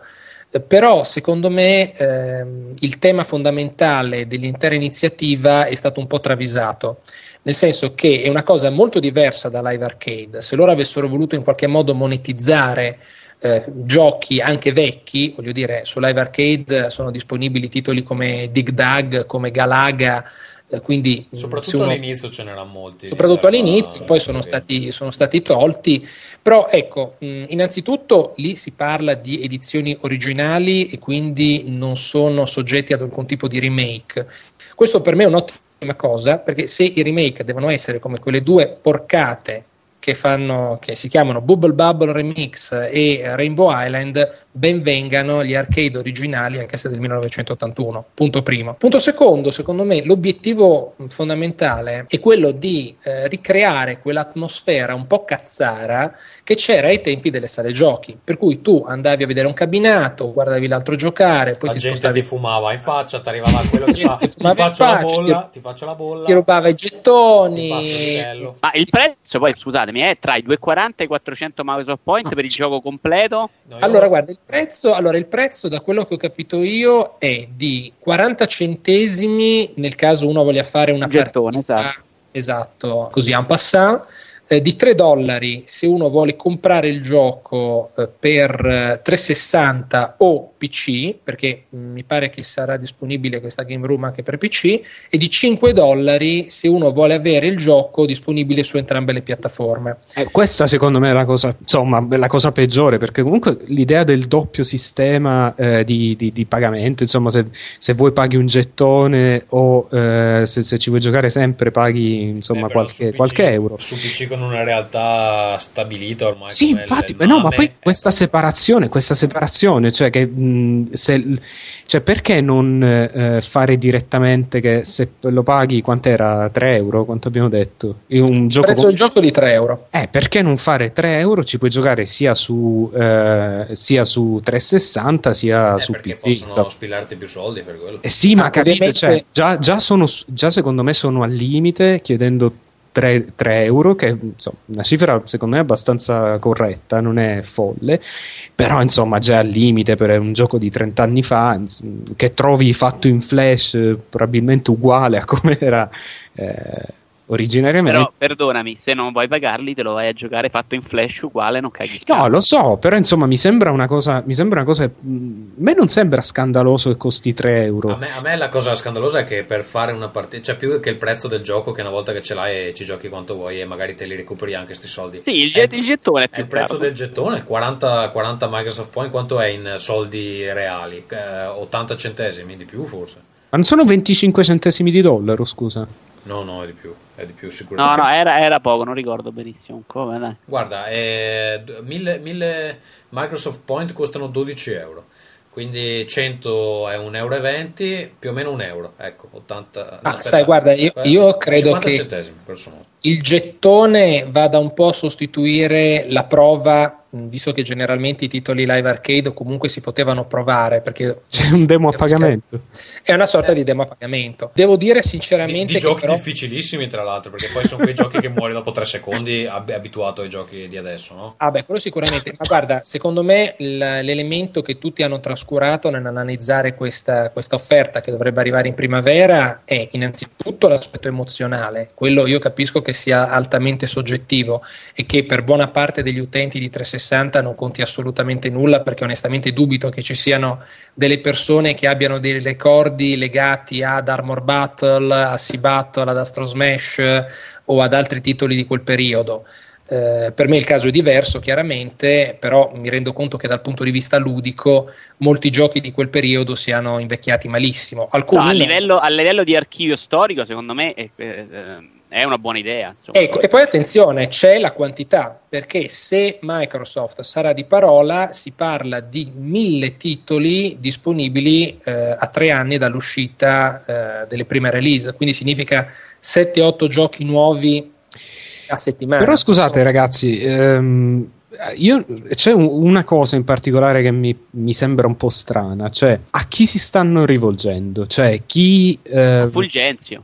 Eh, appunto, cioè, ma Fulgenzio è un caso... una copia di... Eh no, ma perché, perché il, li- tutto quello che riguarda l'interfaccia, la il, il fatto che siano ricreate queste sorte di sala giochi, a mio parere ha un, ha un appeal su un tipo di pubblico un po' più giovane. Il contenuto, però, questi giochi in realtà interesserebbero probabilmente gente mh, oltre i 30 e i 35 anni. Quindi mi chiedo, non capisco, cioè se fosse una cosa direttamente accessibile dalla dashboard in cui puoi Mm. direttamente giocare, forse secondo me avrebbe un po' più di sarebbe un po' più interessante per eh, non lo so il padre del, del- del ragazzino che ha il 360 Io però su questo non sono molto d'accordo e ti spiego perché. Eh, secondo me molti di coloro che hanno iniziato a giocare, diciamo, con la prima PlayStation, Mhm. quindi a metà degli anni 90, eh, può darsi, e sottolineo può darsi, che abbiano forse una certa curiosità nel eh, capire come si giocava una volta. Mhm. Perché se questo ragionamento venisse traslato sull'industria musicale, sull'industria cinematografica, allora chi ha iniziato a vedere i film, che so, dai tempi di Blade Runner, non sarebbe interessato a Charlie Chaplin. e questo è, è- beh, a volte è vero cioè,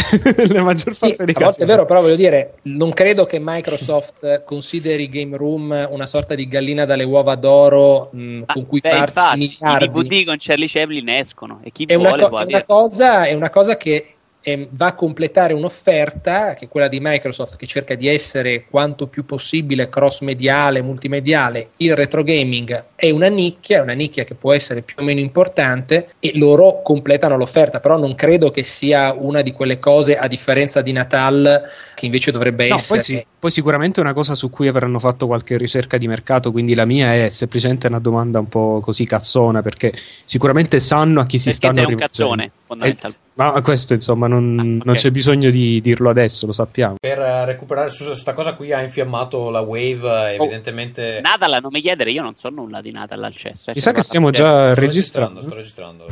Ah. La pausa rapida. eh, se fa. Quello può andare a fumare tutte le volte. Io. allora, dicevo... pausa interruptus. La- la- l'argomento ha, ha infiammato gli animi sulla Wave, eh, questa cosa della Game Room. Allora, il problema principale, prendo un, un commento a caso, Marco dice, da quel che ho visto eh, finora sembra essere una buonissima idea e finalmente questi avatar servono a qualcosa oltre che a guardarti mentre ti fai i cazzi tuoi sulla console. Quello che non mi va giù che per fare una partita bisogna pagare 40 MP che eh, sono una vera esagerazione. 10 erano più che sufficiente. Poi ci sono una serie di bestemmie a proposito di questi 40 MP io eh, ho commentato dicendo che io pago solo se mi mettono le sigarette virtuali e qualcuno ha detto anche le- delle belle chewing gum appiccicate ai, ai cabinati. In effetti ricreerebbe un po' lo spirito dell'epoca. Eh, dopodiché qualcuno dice anche che eh, sarà possibile giocare gratuitamente almeno una volta i giochi degli amici andando nella loro game room Questa cosa è molto, fa molto Microsoft, ci puoi giocare ma una volta. Sì, un po'. proprio. Che, cioè, proprio questi giochi saranno di una difficoltà che uno muore dopo 30 secondi, cazzo, sono sicuro. Ma Dopodiché eh, la console si autodistruggerà. E ti cancella tutti i salvataggi. invece, eh, poi Simone, eh, Simone Tagliaferri, lui con la sua flemma tipica, dice: Evviva il mame, 40 MP, ma andate a cagare.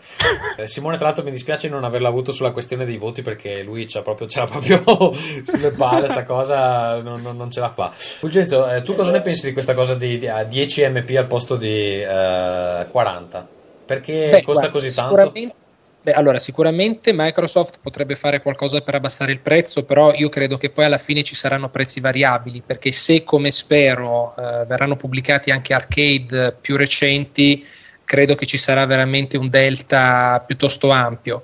Quanto al discorso del MAME, chiaramente condivisibile, eh, però bisogna partire dal presupposto che non tutti hanno la voglia di installarsi il MAME, di andarsi a cercare le ROM, di E che inserirsi. tecnicamente è illegale anche. Non eh. tutte le te- ROM. eh, Però vabbè, dai, non stiamo a sì, Eh, sì. tagliare beh, il salame col cucchiaino. Esatto, sì, il discorso della pirateria o comunque della legalità, eccetera, in questo caso è abbastanza.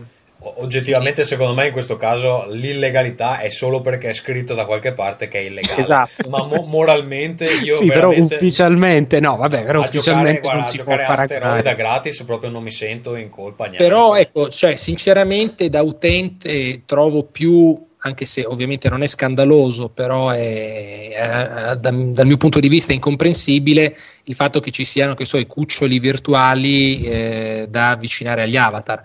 Però se a uno piace, bene, insomma, prendiamoci anche i cuccioli virtuali. Se insomma. qualcuno compra i costumini per i Sackboy, lasciamoglieli comprare adesso. non che a criticare. E andiamo avanti. Si è parlato di Natale in questo chess. Eh, che cosa si è detto Fulgenza? Perché io me lo sono perso. Ho visto un video, ma mi pare che dicano sempre le stesse cose. C'è qualche Ma novità guarda, no? in realtà l'unica novità, secondo me, Ah, sì, ce n'è una, in è, effetti. quella, è quella che non viene, mh, cioè non, non si evince dai report giornalistici, ma che sta diventando un po' preoccupante, e cioè che pare che il sistema laghi a bestia. No, pare che abbiano rimosso un chip, è vero? Abbiano rimosso, beh, il chip l'hanno rimosso per questioni di, di budget. Sostanzialmente, da quello che ho letto, il costo dell'intero trabicolo stava cominciando a diventare troppo alto e quindi hanno deciso, con una scelta che insomma potrebbe essere anche un boomerang, di trasferire tutta la potenza computazionale alla console eh, e quindi andare senza chip. Ma sta cosa è, Però- confer- è confermata perché sto, Sì, cosa servisse- cosa è sto, sto chip non sono sicuro che l'avessero mai dichiarato che serviva a calcolare, magari serviva a fare altre cose. Che... No, guarda, la cosa più preoccupante È un po' tipo guarda, la milza, cosa- no? Che se te la tolgono vivi lo stesso, non- nessuno sa È che al che cazzo 360 non puoi fare più neanche per Esatto. Eh, quelle. io infatti vorrei, scusate, proprio a questo proposito, eh, vorrei mh, riportare questa news di ehm, è una dichiarazione di. Microsoft. Singleplayercoop.com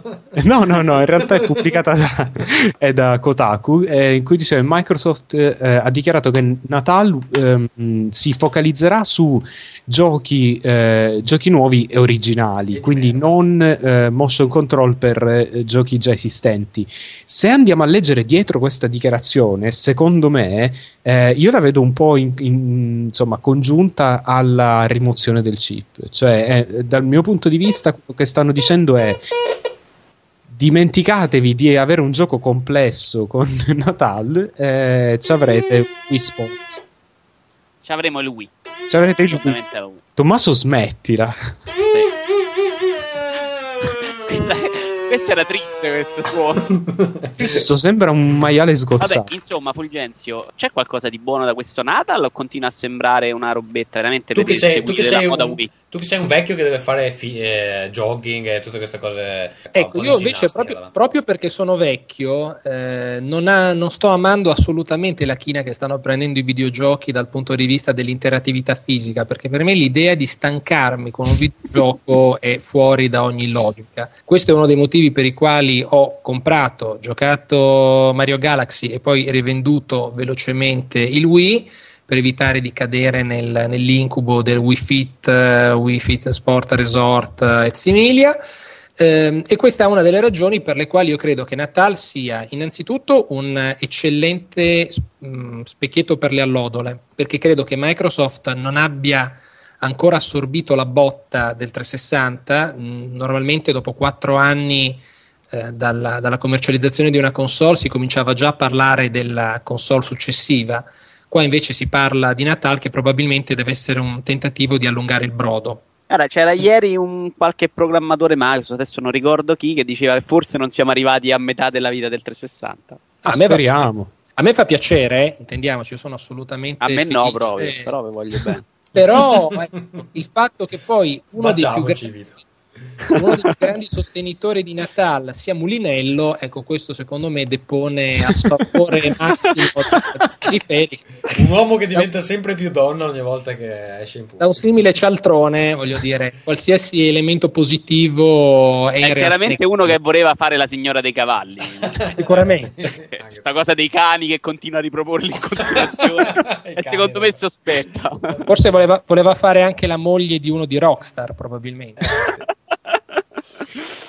Così, No, comunque, al di là di tutto, se il sistema lagga, eh, casca tutto il castello, perché eh, se si basa sul riconoscimento eh, o comunque dei movimenti e questi dovessero arrivare in ritardo, No, magari se lo usano per un gioco di poker, hai capito? wow. Puoi io dare credo le che alla fine. Io credo che alla fine il sistema sarà discretamente depotenziato rispetto all'hype che lo circonda, però stiamo a vedere, insomma, hanno ancora un anno buono per sistemare il tutto. Dice che sarà una cosa un po' tipo Wii Remote che poi lo dovranno sistemare, patchare o... ehm, Sì, perché il Wii Remote, il Wii Motion Plus ehm, è stato usato da qualcuno. Eh, qualcosa sì. Comunque è una bella modifica il Motion Plus. eh, attenzione. Sì, una è- bella ma in modifica. che ma gioco- in che quanti- gioco quanti usato? giochi ci sono? 5, 6 che lo Dovrebbe supportano. uscire adesso il 2. E poi... Il 2 è che? Fa- Fa, Il fammi una lista, dimmene 5, Vito. Eh, vabbè, te ne dico 5. No, non ce ne sono ancora. No, stanno scusa, lavorando. scusa, scusa, il 2 di cosa? Red Steel. Red, Red Steel. Ah, Va bene, no, Sì, comunque... ok. vaffanculo. Secondo me è abbastanza un fallimento quella... è, è purtroppo Plus. uno dei giochi più promettenti per Wii. Ok, passiamo alla, alla prossima. alla- Sì, lo dico io, ma due secondi Sì, dopo. vai, eh, vai, vai. Oggi, credo oggi o ieri. Comunque è stato rimandato ancora GTA, C- G- Gran Turismo 5. Di si, si parla di almeno tre mesi in Giappone, però mi ha fatto molto ridere la dichiarazione, ovvero questa informazione sull'uscita di Gran Turismo è applicabile solamente al mercato giapponese, ha dichiarato l'azienda in un comunicato pervenuto a Eurogamer. Eh, Sony Euro- Europa annuncerà la data di lancio per i, territori, eh, per i territori PAL a tempo debito, cioè dice noi rimandiamo solo in Giappone, però tanto la data non ve l'abbiamo data in Europa, grazie al cazzo che lo rimandi solo in Giappone. Ma scusami, è rimandato a quando? Non si sa, si parla di almeno tre mesi, ma sono voci. Non hanno nemmeno dato la nuova data. Ma non poteva uscire uno schiocco di dita di Yamauchi. Vabbè, ma possiamo dire anche chi se ne frega. Possia- possiamo non parlare di Gran Turismo? Mai più mai più, mai più, ragazzi. Anche quando esce, non parliamone. Va bene. Cioè, basta, basta. Allora, basta Gran Turismo e Vito Ivara, quando uscirà Gran Turismo, eh, se la carriera sarà pallosa, tu come lo No, recensirei? eh, tanto lo compro un Gran Turismo. Io fiducia gliela do a questo Gran Turismo. Ma Allora, sarà il gioco, il gioco di guida migliore mai uscito e quindi gli devi dare 10? No, sì, proba- sicuramente sarà, sarà l'unico gioco realistico sul mercato. Finalmente un gioco che è la vera. che- La verità, la verità sul guidare una macchine. Ma è fantastico! Bellissimo! Oh, Che figata! no, è un gioco assai deprecabile. Allora, eh, giochi assai deprecabili. Il primo gioco di, di oggi è un gioco meraviglioso che ehm, ci ha segnalato un utente di Parliamo di videogiochi. È che finalmente, eh, so che aspettavate in trepidante attesa, Amici diventa un videogame. È un videogame meraviglioso per Nintendo DS.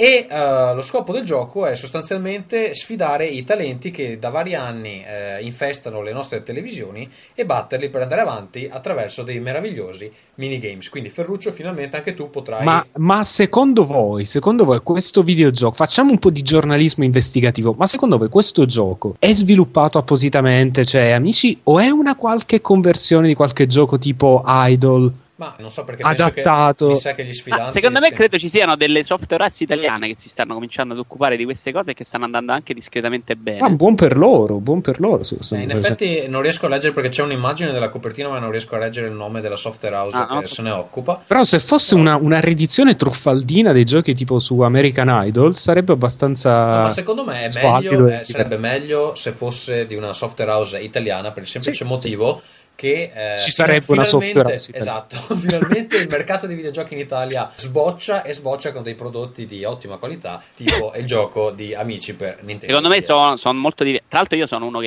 il pomeridiano di amici lo guarda anche con discreto piacere. Senti che Ah, vabbè, questo poi lo tagli. quindi poi farai una bella recensione di questo gioco certo. No, però no, sono talmente diversi American Idol con amici. Va bene allora passiamo al secondo gioco Sì, che avevamo parlato l'altra volta di un gioco sul circo e il rilancio con un gioco sul circo con i Playmobil.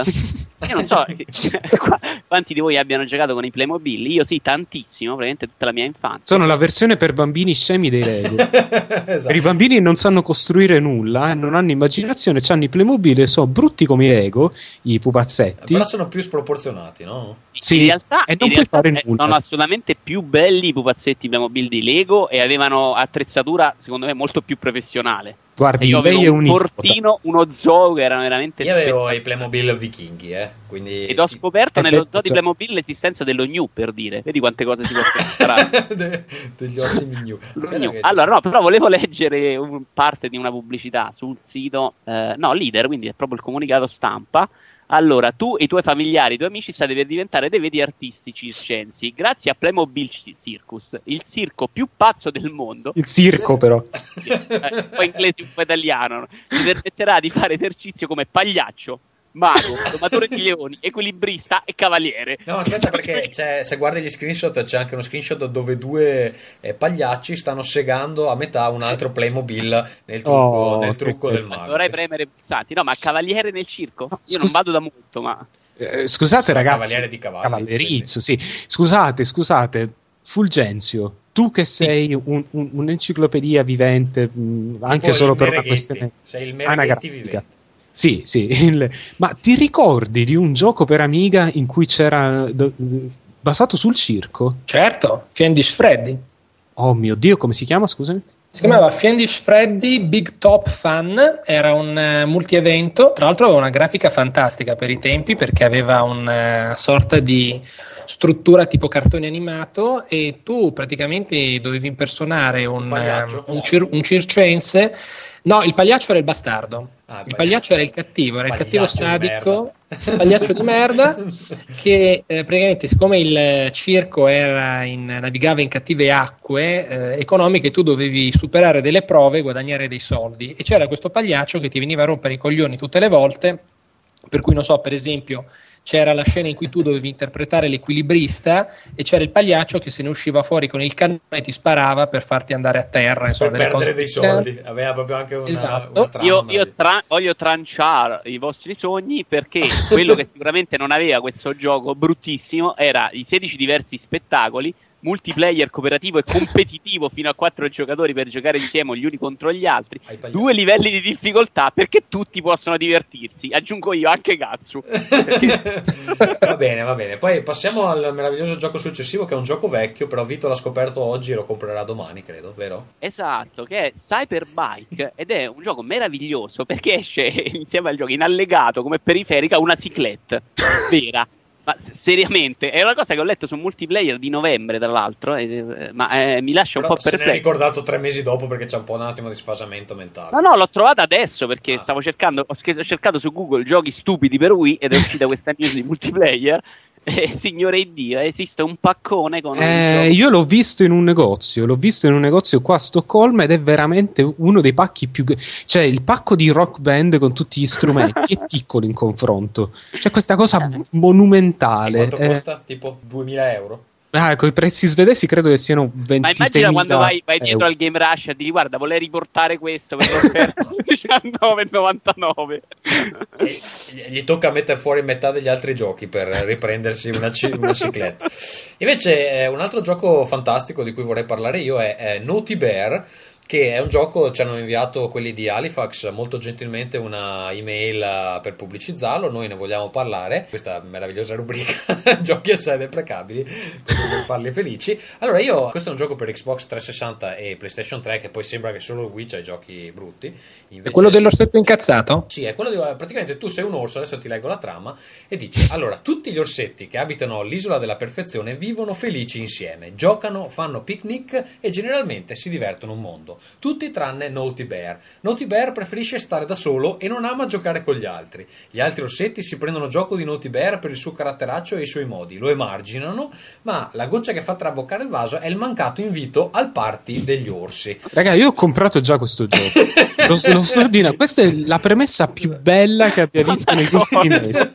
Vai, va, Io voglio doma- sapere domani cosa lo vado a preordinare. Io Voglio sapere immagino- cosa succede. Immagino uomini con i baffi e con gli occhiali tipo i miei che escono dai negozi con questo gioco in mano da, da regalare ai bambini per strada. Sì, Dopo- s- No, no, ma finisci la trama, che è Aspetta, la trama meravigliosa. meravigliosa. Allora, i giocatori dovranno quindi aiutare il, il tenero Naughty Bear a perpetrare la sua dolce vendetta verso i suoi amici, fra virgolette, pelosi, con tutti i mezzi necessari. Quindi è un po' anche sto bastardo, sto Naughty Bear. Grazie ad un nutrito arsenale a disposizione, una intera isola da esplorare e un orsetto di peluche arrabbiato, i giocatori avranno migliaia di possibilità diverse per scatenare la propria cattiveria. I giocatori dovranno quindi aiutare il tenero Naughty Bear a perpetrare. No, l'ho già letta, sta roba qua. Ah, Ah, due scritto due due volte volte. l'ha ripetuta. Poi Naughty Bear uscirà per Xbox 360 e PlayStation entro quest'anno. Per ulteriori informazioni, visitate il sito ufficiale. Allora, si- si perché vede. questo gioco in questa categoria? Sono d'accordo con Ferruccio. Eh, appunto. la premessa, Allora- adesso non so com'è il No, gioco, perché, ma la scusa, premessa tu è sei un gioco dove sei un orsetto emarginato, quindi pensa a te già la, la- la tristezza. Ah, è un orsetto. Tommaso, lo sto comprando. Tommaso, sto- no, è- Guardate, è io che- sono assolutamente favorevole a questo gioco perché molti ci si potranno riconoscere e poi l'utilizzo della parola perpetrare due volte è assolutamente fantastico, voglio dire. Domani No, eh. day one, day one assolutamente. A proposito di parole assurde, c'è un pezzo di Simone Tagliaferri che ha usato in un pezzo Sì. su Babel 19, credo che è meravigliosa. La, la vorrei parola tipo usare. Deupaperare, una roba del genere. No, è, eh, aspetta che me la trovo al volo. Vabbè, tu vai Tranchant? avanti. La- No, Eh, peggio. Tran- Tranchant, probabilmente. Com'era, avanti, com'era incunambolo? Oh, dobbiamo ri- ristabilire questa rubrica dove diciamo la parola. Eh, la, la- la portiamo avanti adesso perché questa parola è più bella di incunambolo. Infatti, diventerà la mia nuova firma sulla. Tu vai avanti, eh, io la Sì. Altro gioco di cui vogliamo parlare si chiama WiiWa. Ui, wow.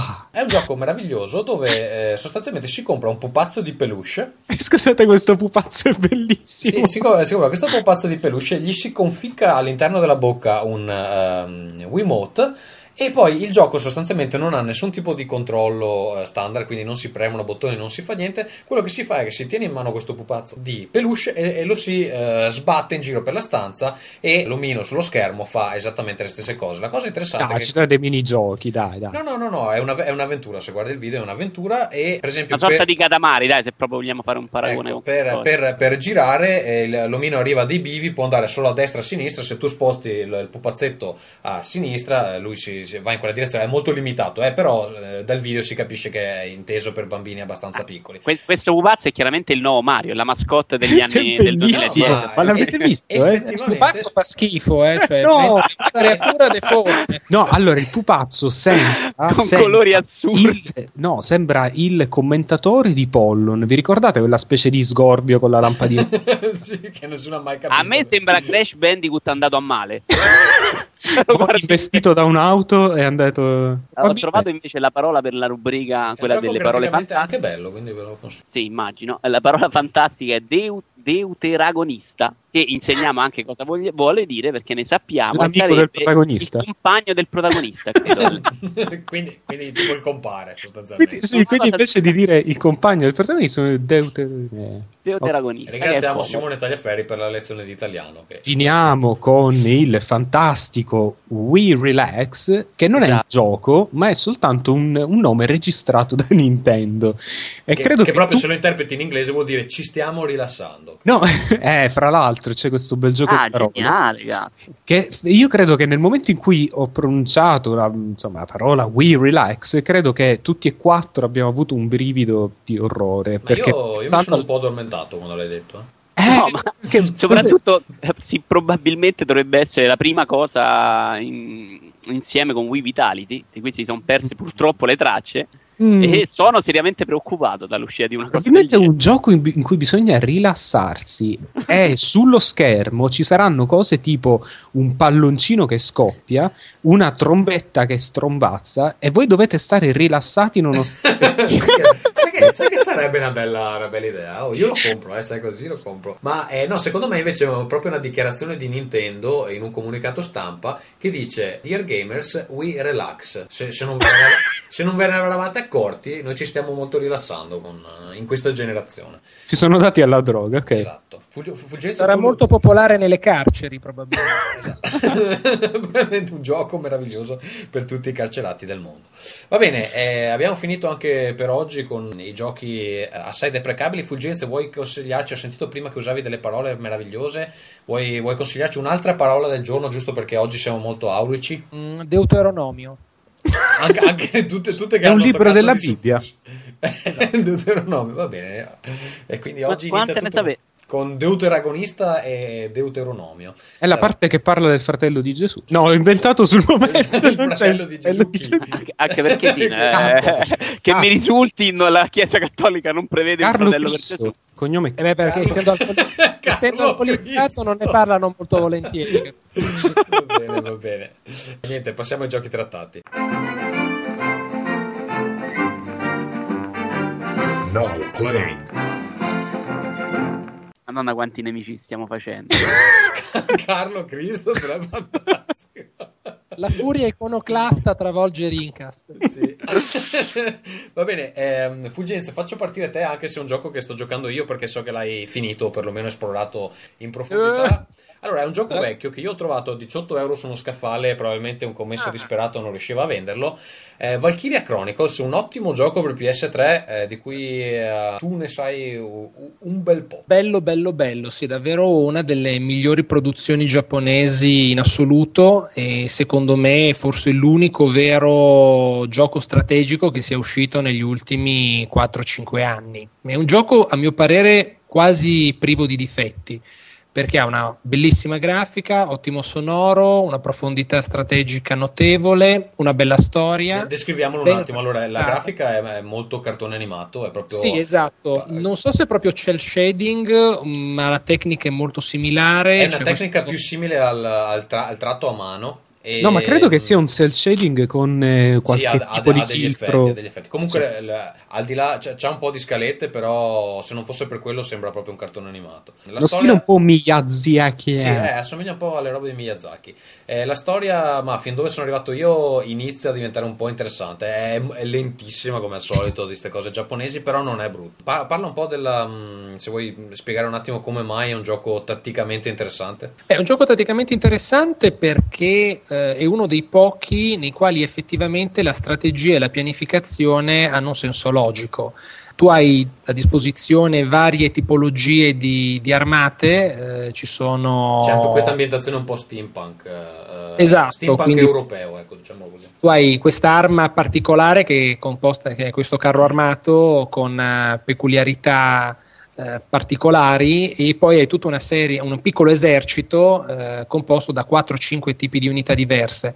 La cosa veramente esaltante che ad alcuni ha fatto un po' storcere il naso, ma che secondo me è geniale, è il fatto che durante le battaglie ci sono dei colpi di scena che tu non puoi eh, percepire prima che avvengano e che quindi ti possono scompaginare completamente la strategia quando stai per vincere. Questo da un lato eh, può essere negativo perché alla fine, mh, soprattutto nelle ultime missioni, si è tentati di procedere con il sistema del trial and error, quindi con vedere come vanno le cose e poi prendere delle decisioni di conseguenza. Però, considerando che le battaglie sono piuttosto lunghe e anche piuttosto appassionanti, credo che sia stata veramente un. Alcune missioni sono veramente un capolavoro di, di game design. Poi c'è una bella storia, ben raccontata. È un gioco che non viene a noia, che secondo me ha anche una buona dose di rigiocabilità. Eh, spiace perché in effetti sembra un po' il canto del cigno del, del genere, perché in effetti è un gioco vecchiotto, perché è uscito credo almeno tre anni fa eh, in Giappone. Aspetta, guardo, guardo, la data, ce l'ho, ce l'ho eh, credo, Io guarda, l'ho finito l'anno scorso ed era, non era appena uscito sul... Ma qua dice in Europa 2000, 2008, per l'uscita ah, 2008. Mm. Beh, comunque, insomma, da allora giochi simili non ce ne sono stati. Però è previsto un seguito per PSP, però, giusto? Previsto un seguito per PSP che sembra promettente, almeno dai no, ecco, filmati. Ecco, una, una, cosa che mi è piaciuta molto è che eh, ci sono queste squadre che uno si può organizzare da, da portare in battaglia, ogni eh, unità ha un nome e ha un certo tipo di personalità. La cosa interessante è che tipo le unità, eh, alcune mh, vanno d'accordo, alcune non vanno d'accordo e altre hanno, eh, tipo a una si trova più a suo agio se combatte all'interno di una città uno ha il mal di schiena quindi se si accovaccia dietro i, i sacchi di, i Sabbia. sacchi di sabbia, poi fa fatica a rialzarsi, ha tutte queste piccole cose. eh, poi c'è un codex molto elaborato che non ho voglia di leggere, però c'è, insomma, per chi lo vuole. Eh, Senza contare che poi i protagonisti muoiono, tra le altre cose, Mm. per cui eh, ti affezioni, tra virgolette, alla tua squadra, poi cerchi anche di salvarla e siccome dal momento in cui vieni colpito al momento in cui tu muori passano tre turni, cerchi sempre in qualche modo di modificare la strategia che stai attuando per andare a salvare il compagno che magari è caduto in prima linea. Quindi da questo punto di vista è veramente un, Ecco, un gran fatto, fatto positivo, si può salvare in mezzo a queste missioni lunghissime. Assolutamente. Ecco, va bene. Vito? Io ho giocato solamente Army of Two 40 Days, che ovviamente è arrivato in anticipo da Play.com. Non si chiama 40 Days, si chiama The 40th Day. Eh, chiedo scusa, hai ragione. Credo, eh. Però Che non, non so nemmeno per quale motivo. Comunque, no, l'ho iniziato, ho fatto qualche livello. A me non era piaciuto il primo.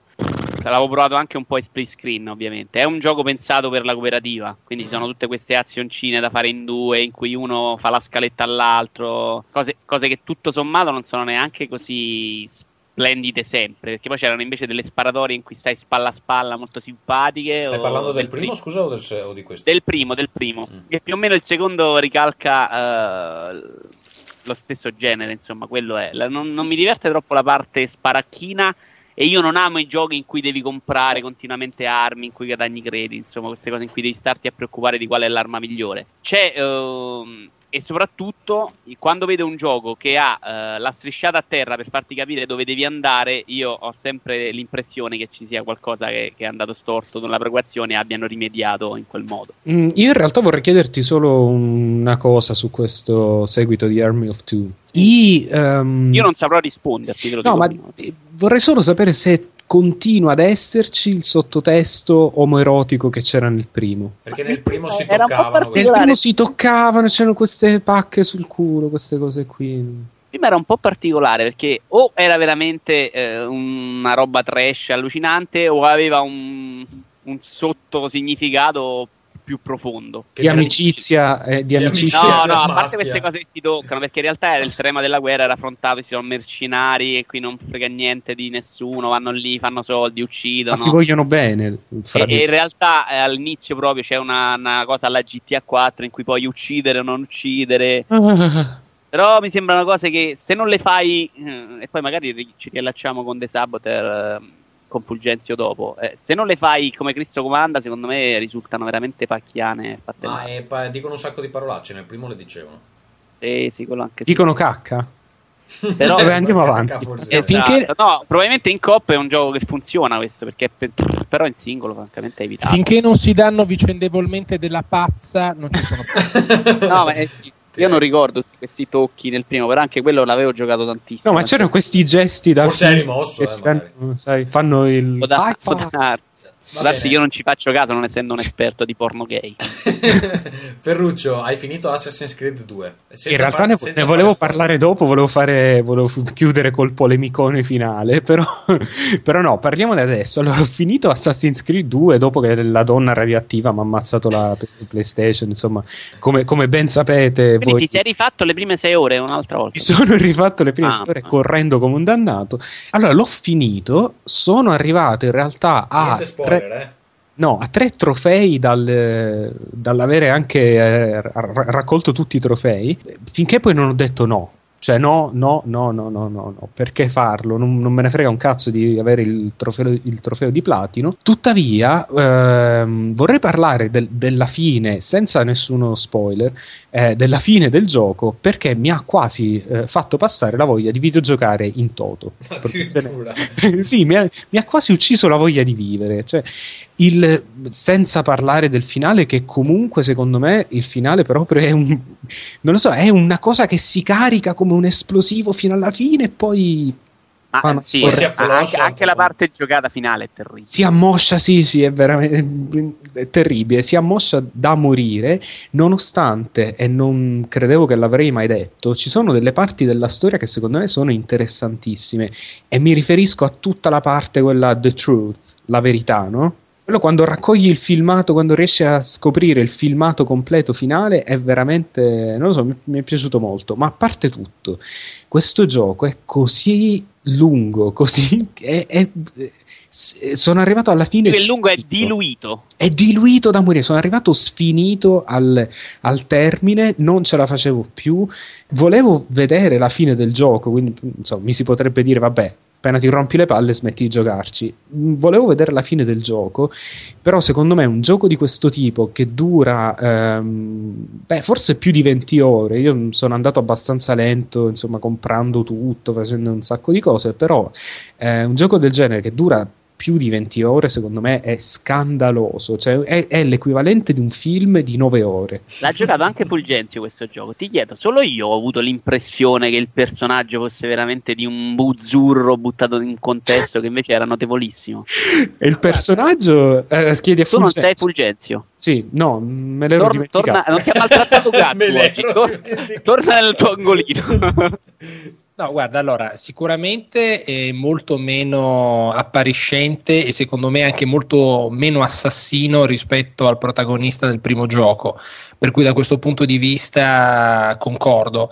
Mm, Il fatto che il gioco sia a rilascio progressivo invece secondo me è una buona cosa, anzi secondo me eh, Ubisoft ha sbagliato a non caricare maggiormente le attività collaterali che si Oggi- possono effettuare in, questa- in questo sequel. Tutta la parte strategica, per esempio, di gestione risorse eh, della, della casa in cui si, si rifugia eh, il protagonista, eh, poteva essere un primo passo, per esempio, per eh, affiancare al gioco vero e proprio magari una parte strategica più, più profonda. In realtà Così è lì come- solamente per farti comprare vestiti, armi. Esatto, e ti sei servono lì soltanto per farti comprare vestiti, un più more of, more of the same con combattimenti peggiorati ed un'ambientazione che, beh, insomma, I chiaramente combattimenti spacca. non sono peggiorati. Dai. Ah no, ma non No. giochiamo. Non giochiamo. No, secondo me sono peggiorati. Secondo me sono peggiorati. sono peggiorati soprattutto perché, bene o male, qui, e qui posso come dire, confermarlo di persona, il mitico button mashing eh, funziona, nel primo no. E questo Vabbè, significa mm, se vuoi fare button mashing, insomma, eh, dipende da te. No, ma guarda, guarda che le nuove abilità, magari non le avete usate, quindi ne siete accorti meno, ma le nuove abilità, per esempio quella di uccidere da nascosto, erano No, ma- veramente, lo uccidevano il gioco. Cioè tu potevi andare su un tetto, ne arrivava uno alla volta, te lo portavi dentro. lo No, le ho provate, le ho provate, ma secondo me dipende anche da quanto vuoi giocare con il gioco. Vai. Vado io su mm, Space Invaders Infinity Gene, che è questo mm, gioco per iPhone, costa 3,99 ed è sostanzialmente eh, dopo la reinterpretazione di credo uno o due anni fa che è stata fatta di Space Invaders in questa versione un po' psichedelica. Non Extreme. eh, Space Invaders Extreme, esatto. Hanno fatto un'altra versione, questa volta appunto per mm, l'iPod e eh, l'iPhone. Di cosa si tratta? Sostanzialmente anche questa volta hanno cambiato completamente eh, il, il gioco pur mantenendone eh, le sue cose più iconiche, cioè mm, i, eh, gli alieni eh, della forma ehm, conosciuta, insomma, quella che usiamo anche nel logo di Rincast. Allora, cosa succede? A ogni stage eh, vengono aggiunte delle regole diverse. Per esempio, si inizia con lo spostamento solo da destra a sinistra, poi si- a un certo punto ci si può anche spostare in tutte le direzioni, si mm, prendono nuovi tipi di sparo e fondali iniziano a cambiare, dopodiché iniziano ad arrivare dei nemici nuovi che trasformano il gioco in qualcosa molto più bullet hell per eh, intenderci rispetto a quello che uno si potrebbe Un, aspettare un po' in tranchant, se un posso tranchant, esatto. E la cosa è bella, allora c'è una colonna sonora fichissima, più avanti si va, più opzioni vengono sbloccate, quindi si possono fare cose diverse all'interno del, del livello, però è, è quasi puzzle game perché ogni stage ha proprio delle mh, particolarità che lo rendono unico rispetto agli altri, ma la cosa migliore di tutto il gioco è che si può scegliere una canzone dalla libreria del- dell'iPod o dell'iPhone e il gioco genera un livello basato sul, um, sull'MP3. La cosa interessante non è che lo genera basandosi sul, sul numero di bit o, o qualcosa del genere, proprio usa dei metadati dell'MP3, non so esattamente cosa vada a leggere, e quindi se uno dall'altra parte del mondo prova il gioco con lo stesso MP3 che ho provato io, si troverà esattamente lo stesso livello, da qui il titolo Infinity ehm, Gene. Quindi, ehm, No, scusa, questo- se, se- se- se legge i metadata del- dell'MP3, Sì. Praticamente legge il- l'autore, il titolo, l'album e il genere. Può essere, per, ma cre- Non mi sembra no, credo- eh, eh, fa anche degli altri calcoli perché ad esempio il livello è lungo quanto P3 quindi eh, Ma è, è a ritmo, cioè c'è qualcosa che ha a che fare col no, ritmo? no, non, non ha niente a che fare con il ritmo però immagino che non abbiano un database di tutte le canzoni del mondo Secondo me è un generatore casuale basato sul titolo. Vabbè, ma abbiamo interrotto la discussione su Assassin's Creed 2 per parlare di Space Invaders. No, comunque io ve lo consiglio 3,99€ è una nuova interpretazione di Space Invaders dategli un'occhiata perché merita invece eh, sentiamo Fulgenzio su The Saboteur Lo Saboteur. Sì, no, più che parlare del gioco, io gli volevo chiedere mh, una cosa sul, sul buon gusto o sul cattivo gusto. Insomma, c'è questa cosa del bianco e nero che è molto cinematografica, se posso permettermi. Che dici secondo te? È, eh, un tentativo riuscito o è un tentativo da, da gente incapace che ci prova? È un tentativo da gente incapace che ci prova, nel senso che eh, dal punto di vista teorico poteva essere un'ottima idea, però come tutto il resto del gioco è stato sviluppato in maniera un po' mediocre. Il gioco teoricamente avrebbe potuto essere davvero un, un bel titolo, però io l'ho trovato troppo ripetitivo, eh, mal sceneggiato, volgare molto spesso, eh, soprattutto nella prima parte c'è un intercalare di parolacce pazzesco da parte del protagonista, molto spesso forzate. E anche dal punto di vista ludico, onestamente, c'è molto di meglio. Quindi, sì, poteva essere una bella cosa, così non è stata. Rivendiamolo al Media World passiamo al prossimo. Insomma. Va bene, allora il prossimo gioco di cui vogliamo parlare, Ferruccio, hai Dra- provato anche Dragon tu, Age? Ah, ok. anche tu Pi- Pixel Junk Shooter? Sì, sì, ho provato il, il gioco con il titolo più mm, incongruente che esiste in assoluto. Non, Sì, perché in effetti non è che si spari più. non è uno Eh. shooter, no, non è uno shooter, è un eh, puzzle game eh, ambientale bello, c'ha un eh, ritmo di gioco e un, ehm, uno stile molto peculiare. Per qualche ragione mi ha ricordato qualche gioco che non, non riesco bene a. Che giocavi da bambino quando l'uomo Sì. coi baffi ti toccava in mezzo alle gambe, vero? Cosa orribile. No, qualcosa su Amiga, probabilmente qualcosa il team 17, non lo so, comunque eh, ha questo stile, questo bellissimo stile retro ed è uno di quei puzzle game eh, fatti proprio a orologeria, molto, molto preciso, molto esatto, bellissima l'idea di sfruttare i fluidi, compratelo, ne vale la pena. Anche le lamentele che ci sono state sul eh, fatto che sia eh, un po' corto, in realtà secondo me ha la lunghezza giusta per quello che è. Io devo ancora sbloccare l'ultimo mondo perché bisogna farsi un altro giro aggiuntivo. No, perché bisogna essere bravi, quindi suppongo che a te non... Non può essere, non c'è un abbassamento No, del no. livello a very very easy. No.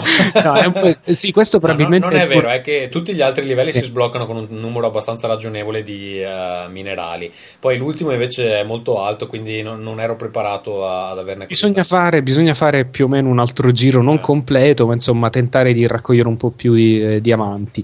Eh, questo forse è l'unico vero difetto del gioco e anche il fatto che magari i boss di fine livello non sono, a volte sono un po' un dito al culo. A me, Eh, me sono piaciuti, eh, li trovo no, sono inventi. zeldici. Sì, sì, però sono anche un poco alcuni c'è proprio da ripeterli un bel po' di volte. Sei morto, io li ho fatti tutti e due la prima volta, allora sei tu Parlavo dell'ultimo. parlavo dell'ultimo. Eh, lui non vedrà mai. Esatto. allora. Chiaramente. Comunque, io vorrei fare un breve link. eh, e il link è che mh, sia Pix- Pixel Junk Shooter sia Skate 2 che ho comprato usato sono dei giochi che consiglio fortemente a chi si fuma le sigarette di marijuana. Sono veramente dei bellissimi giochi da giocare quando non si capisce un cazzo. Tu lo consigli perché te l'ha detto un tuo amico, vero? Esatto, perché c'ho Gino che una In volta. Italia noi non fumiamo fumette di marijuana, io e Fulgenzio, Fumetti. carissimi amici all'ascolto, vi preoccupate di arrestare la gente che fuma marijuana. Noi No, non- dico per quelli a cui eventualmente Eh. interessassero queste cose. Sono dei giochi molto rilassanti. Nonostante Eh, allora- Pixel Junk Shooter possa essere Allora ti frustrante. faccio una domanda: se tu giochi a Wii Relax e fumi delle sigarette di marijuana, cosa succede? Probabilmente fai il record mondiale. Ma probabilmente la- le, le sigarette Di- marijuana, le sigarette di marijuana sono We Relax, cioè uscirà la confezione dentro dell'erba. Ed è la volta buona che do un 10 a un gioco Wii. Va bene, allora eh, Dragon Age. Dragon Age io l'ho iniziato da qualche giorno, sono a una boh, 13 ore, 14 ore. Quindi sei però- all'inizio, sei al prologo. Sì, fa- no, no, eh, so, so- so che dura un 60-80 ore, barra 60-80 ore. Fulgenzio, tu l'hai già finito, vero? In Sì, io l'ho 14 finito- ore. Esatto, l'ho finito due volte e tutte e due le run sono state run da 25 ore l'una, quindi Ah, sono ok. stato veramente un coitus interruptus. Eh, Fulgenzio, quante Eh. ore hai giocato a Oblivion? Eh, 170 se non ricordo male. Come mai, come mai è solo 25 ore? Perché ci si può giocare molto di più, no? Sì, ci si può giocare molto di più. Guarda, le due grosse differenze sono innanzitutto, secondo me, ehm, il fatto che Oblivion fosse un mondo realmente aperto, mentre invece Dragon Age è un mondo ampio, però bene o male gli eventi sono scriptati, quindi tu non puoi permetterti esplorazioni libere. Sì, in realtà è Fai- è diviso in piccole isole, nel senso ogni volta che diviso. c'è una- un villaggio, una quest, vai lì e fai quelle, se no ti sposti da un'altra parte. Non è che... Ecco, di grandemente superiore rispetto ad Oblivion eh, c'è la sceneggiatura, chiamiamolo script, eh, sia per quanto concerne la caratterizzazione dei personaggi e per esempio in Dragon Age c'è quello che a mio parere è il miglior personaggio femminile non soltanto dell'anno scorso a livello videoludico, ma penso forse di sempre, che è Morrigan, Uh. che è questa sorta di strega Con le tette enormi, gli occhiali da segretaria. e- Mm, no, però ha, ha- delle tette grosse ed è poco Ha delle vestita. tette grosse, no, non è come Bayonetta, però ha un suo personale che effettivamente, ed è veramente un personaggio carismatico. La doppiatrice è la, è la stessa che fa la ragazza Mora di Uncharted 2. Non so Mm, quella donna potrebbe leggere l'elenco telefonico e io E probabilmente avrei delle reazioni fisiche incontrollate. Ma eh, posso chiedere una cosa a entrambi? Non so se voi siete dei fans di eh, George Martin, non il produttore. Non, non l'ho mai letto, me l'hanno consigliato, so chi è.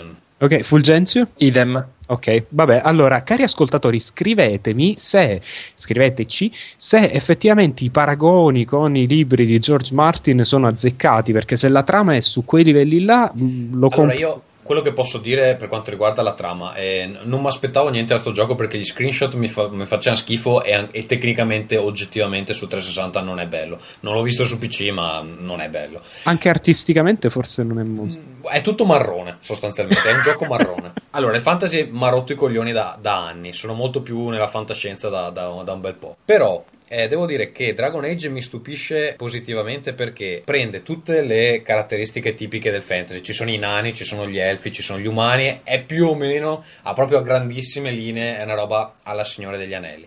Però le reinvenzioni di, ehm, delle razze e ehm, di quello che de- delle tradizioni e dei lavori, dei ruoli che queste razze hanno all'interno del mondo. Aspetta, i, i minatori sono gli elfi, i nani sono No, biondi. no, no, non è così drastico, però Ok. inserisce delle- dei twist molto molto interessanti che francamente non mi sarei aspettato. Cioè quasi tutti i personaggi hanno degli aspetti della personalità che ho trovato abbastanza eh, sorprendenti. Ehm, è, è tutto un po' virato verso il dark, ma non, non sciatto, ecco, diciamo.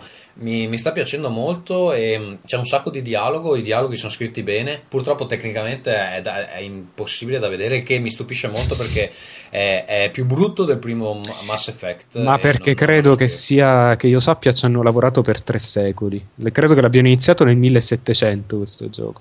No, ma ha proprio, ha proprio delle texture che veramente non si vedono nemmeno Eh sì, ma PS2. credo che sia, abbia avuto un periodo di sviluppo oltre quattro No, anni. sai cosa? Credo che il gioco ha tantissimo dialogo e ho paura che si siano dovuti eh, adattare con lo spazio sul, sul DVD per, per far entrare tutto, quindi la roba, eh, risoluzioni indegne, cose del genere. Credo che su PC sia un po' più bello. Fulgenzo, tu cosa dici? Ma guarda, tecnicamente chiaramente le console sono sempre più handicappate rispetto ai PC perché ho visto girare la versione PC a risoluzioni decenti e chiaramente non è eccezionale, però comunque è godibile. Secondo me il grande passo avanti che è stato fatto con questo gioco rispetto alla produzione del passato è quella delle interazioni tra i personaggi non giocanti, comunque questo scambio di battute continuo che si ha anche mentre tu giochi e soprattutto il fatto che effettivamente è uno di quei pochi giochi in cui ad una tua decisione corrisponde un effettivo cambiamento della trama e questo Ecco, una cosa che mi è piaciuta molto perché in Mass Effect eh, potevi decidere se fare il buono o il cattivo e ti aumentavano rispettivamente il Paragon e il Renegade, mi pare si chiamassero. Invece in questo gioco hanno fatto una cosa molto interessante che tu fai delle scelte e eh, quelle scelte che fai influenzano la trama, ma influenzano anche quello che i tuoi compagni di gruppo pensano di te. In realtà, cioè, non ti aumenta un punteggio che quindi magari sblocchi gli obiettivi diventando particolarmente buono o particolarmente cattivo, però influenzi molto eh, il comportamento dei compagni. ehm, del gruppo che possono a un certo punto lasciare il gruppo oppure offendersi a vicenda e fare cose del genere. Secondo me è una scelta molto, molto interessante e mi ha lasciato sorpreso insomma che molte volte tu dici le peggio cose o fai il super buono e non, non ottieni immediatamente un, un aumento dei punteggi come era in Mass Effect che insomma è, è ancora un elemento molto legato al- all'aspetto eh, ludico diciamo invece qui cioè, fai una scelta e vedi cosa succede che eh, è molto più realistico insomma in un certo senso no? Assolutamente, poi c'è da considerare il fatto che comunque io mi auguro che con le numerose espansioni che sono state annunciate, in particolare c'è questa giga espansione che dovrebbe costare 39 euro e dovrebbe essere quasi una sorta di gioco a sé stante, ci possano essere ulteriormente eh, enfatizzati questi ambiti. Pare che il personaggio si possa portare dal gioco originale a questa espansione, però avere tutta un'altra serie di, di compagni, di aiuti, insomma, secondo me è un mondo che nel giro dei prossimi anni potrebbe espandersi sempre che BioWare chiaramente abbia la convenienza. Ecco, tra l'altro è uno dei pochissimi giochi, credo il solo insieme a Mass Effect che mi ha convinto a leggere il codex. Ha tantissimo testo da leggere, è ben scritto ed è molto interessante. Il che di solito io leggere a schermo dentro un gioco non lo faccio mai, però in questo caso lo faccio e vorrà dire qualcosa. ecco. Eh, L'unica cosa, l'unica cosa che volevo chiederti è come mai tu hai speso 25 ore e altri ci spendono 80 ore? Cioè, cos'è che hai saltato sostanzialmente? Il codex. Ah, non l'hai Ho saltato il codex, sì, è una cosa che faccio sempre. Questa volta, però, appunto, il fatto di non poter cazzeggiare per le location eh, ha diminuito Senti, che vuol dire il codex? Il codex è una sorta di mega enciclopedia Mm. che ti racconta mano a mano che tu incontri personaggi, razze, oggetti, eccetera, vita, morte e miracoli di, co- di queste cose che incontri. È tutto, è Eh, tutto background da leggere sostanzialmente. Esatto, è È una il tipo di cose su cui io finisco per spendere 40 ore. Ecco, infatti, tu probabilmente ci impiegheresti 80 ore, invece salto direttamente all'azione, quindi ne ho impiegate 25. Vito non ha più niente, di cos'altro rim- dobbiamo parlare? Due paroline su Civilization 4. Sì, molto breve. Sì, sì. Recentemente ho giocato a questo gioco nuovissimo appena uscito che si chiama Civilization 4, quindi Civilization 4. eh, credo sia uscito tre anni fa, forse anche Non di lo so. Volevo soltanto raccontare, così non, non ci ho giocato molto, ho, insomma, ho cominciato a giocare e la mia civiltà è collassata, è stata distrutta dopo appena... Si, si sono uccisi sapendo che tu eri il... il- il- No, no, il modo in cui è collassata la mia civiltà è abbastanza buffo perché ho cominciato questa civiltà dell'impero, eh, l'impero inglese, quindi volevo essere abbastanza stronzo un po' come gli inglesi. Praticamente quando Montezuma è venuto a chiedermi, cioè a chiedermi, è venuto a dirmi che tutti i miei eh, sudditi si dovevano convertire al- all'ebraismo, Montezuma è venuto a dirti Sì, questa cosa. sì, sì, sì, sì, sì. ok. io ho dichiarato guerra perché, i- per- Che è perché stato allo Yucatan o vive in Francia Montezuma? No, Montezuma naturalmente, insomma, l'impero azteco era confinante col mio, con, le- con l'impero inglese. Essendo gli inglesi un po' antisemiti, mi sono incazzato e li ho attaccati e mi hanno fatto un culo così. Quindi hai fatto il nazista e hai anche perso. esatto, esatto. Eh, devo dire che mh, que- questo è un gioco di una semplicità estrema. Nel- cioè, io penso che fosse uno di quei giochi che- in cui è difficile anche fare solo eh, un turno, e invece, almeno superficialmente, è molto semplice. Aspetto con enorme trepidazione Civilization 5 che uscirà, signore e signori, su Facebook.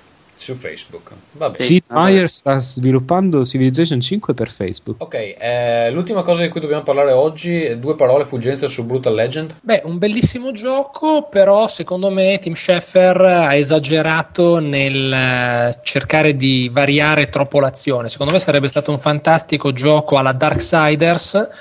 Ehm, c'è questa parte relativa a una sorta di eh, real time strategy che secondo me è implementata maluccio perché è un po' troppo caotica. Comunque è sicuramente il gioco con la migliore sceneggiatura a livello di singolo personaggio, quindi le battute che sono state messe in bocca a Jack Black sono eccezionali.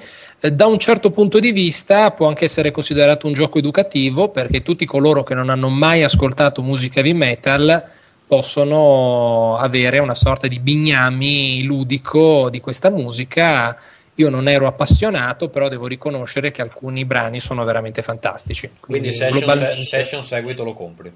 assolutamente. Anch'io, devo dire la verità, un'altra possibilità gliela do. Direi di partire, di eh, chiudere qui, scusate, i giochi trattati. Invece oggi introduciamo una nuova rubrica che è stata creata con il contributo di eh, Luigi Marrone che partecipa anche a un altro podcast chiamato Outcast, potete trovarlo su iTunes e questa rubrica, non- il nome è stato deciso pochi secondi fa e si chiamerà Barile esplosivo ti stimo e di da qui a pochi secondi sentirete anche una meravigliosa sigletta creata per l'occasione. Barile esplosivo ti stimo. Allora, di cosa tratta questa nuova meravigliosa rubrica Barile esplosivo ti stimo? È una rubrica che serve a misurare quanto siamo nerd. Allora, la vittima di oggi sarà Ferruccio perché ci sono delle domande proprio studiate eh, per lui. E mm, quindi, Ferruccio, io adesso ti farò queste domande. Tu molto velocemente. eh, Grazie se- per no- non avermelo detto prima. No, ok. beh, ovviamente, perché sennò non, non rispondi. eh, Tanto di in cavalli ne sai, naturale. tranquillo. Di cavalli ne Felipe, vai. sai, quindi adesso io ti farò queste domande e tu rispondi onestamente, va bene? Vadi, Allora, vadi. Sono, sono cinque. Prima domanda. Stai per accendere la console quando vieni rapito da una visione mistica, una luce accecante inonda la stanza, senti una voce. Dice che ti vengono concessi 8 anni di vita in più se abbandonerai per sempre i videogiochi. Sei libero di scegliere. Cosa fai? Accetti? No. No? Ok. No. Seconda, seconda domanda. Perché ho la speranza di vivere fino a 98 anni e quegli ultimi 8 anni saranno una merda. Quindi eh, poi magari muoio a 32 anni, però vabbè. Due, ti sei mai scaccolato senza pensarci troppo su durante una cutscene di Metal Gear Solid? Sempre. Sempre, ok. Terza domanda. La tua action figure di Assassin's Creed è sparita. Scopri che tua nonna la utilizza come santino sul comodino al posto di Gesù. Cosa fai? Gliela lasci solo perché tanto è la versione white oppure te la riprendi a muso duro? Picchio mia nonna, probabilmente, mm, che è morta peraltro.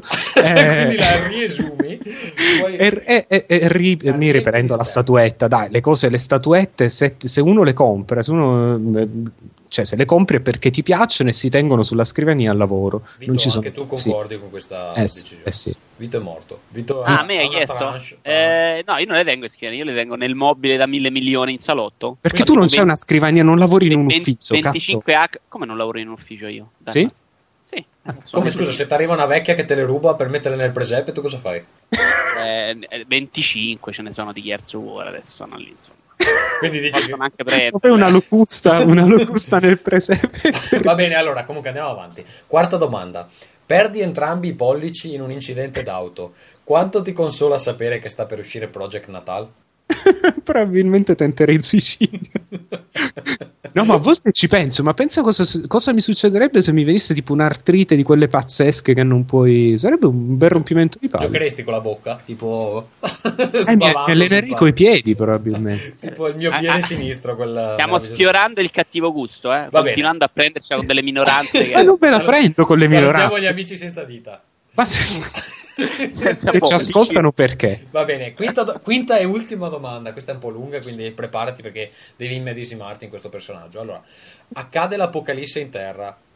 Ti svegli dopo tremendi maremoti, terremoti e quant'altro su una piccola isola sperduta. Oltre a te dell'umanità sono rimaste 20 persone in tutto, del tuo stesso sesso purtroppo, quindi già qua. Poi, è gente fuori di testa, che la disperazione ha reso pazza e pericolosa peggio degli abitanti della zona contaminata di Fallout. Nessuno può fuggire dall'isola. Quindi anche qua Fulgenzio... Che cos'era quell'effetto sonoro? Bellissimo. Eh, non, non so, l'ho creato muovendo le mani, non so bene. Comunque, ti costringono a partecipare alla fondazione di una comunità che chiamate i sopravvissuti. La legge è una sola ed è molto severa. Ognuno di voi è obbligato a scegliere e adorare un oggetto che sia frutto dell'ingegno umano, un qualcosa che ti rappresenterà per il resto dei tuoi giorni. Astenersi a tale scelta comporta la morte. Allora, chi si ritrova in tasca un pettine, chi un cellulare, chi un vecchio bigliettino da visita.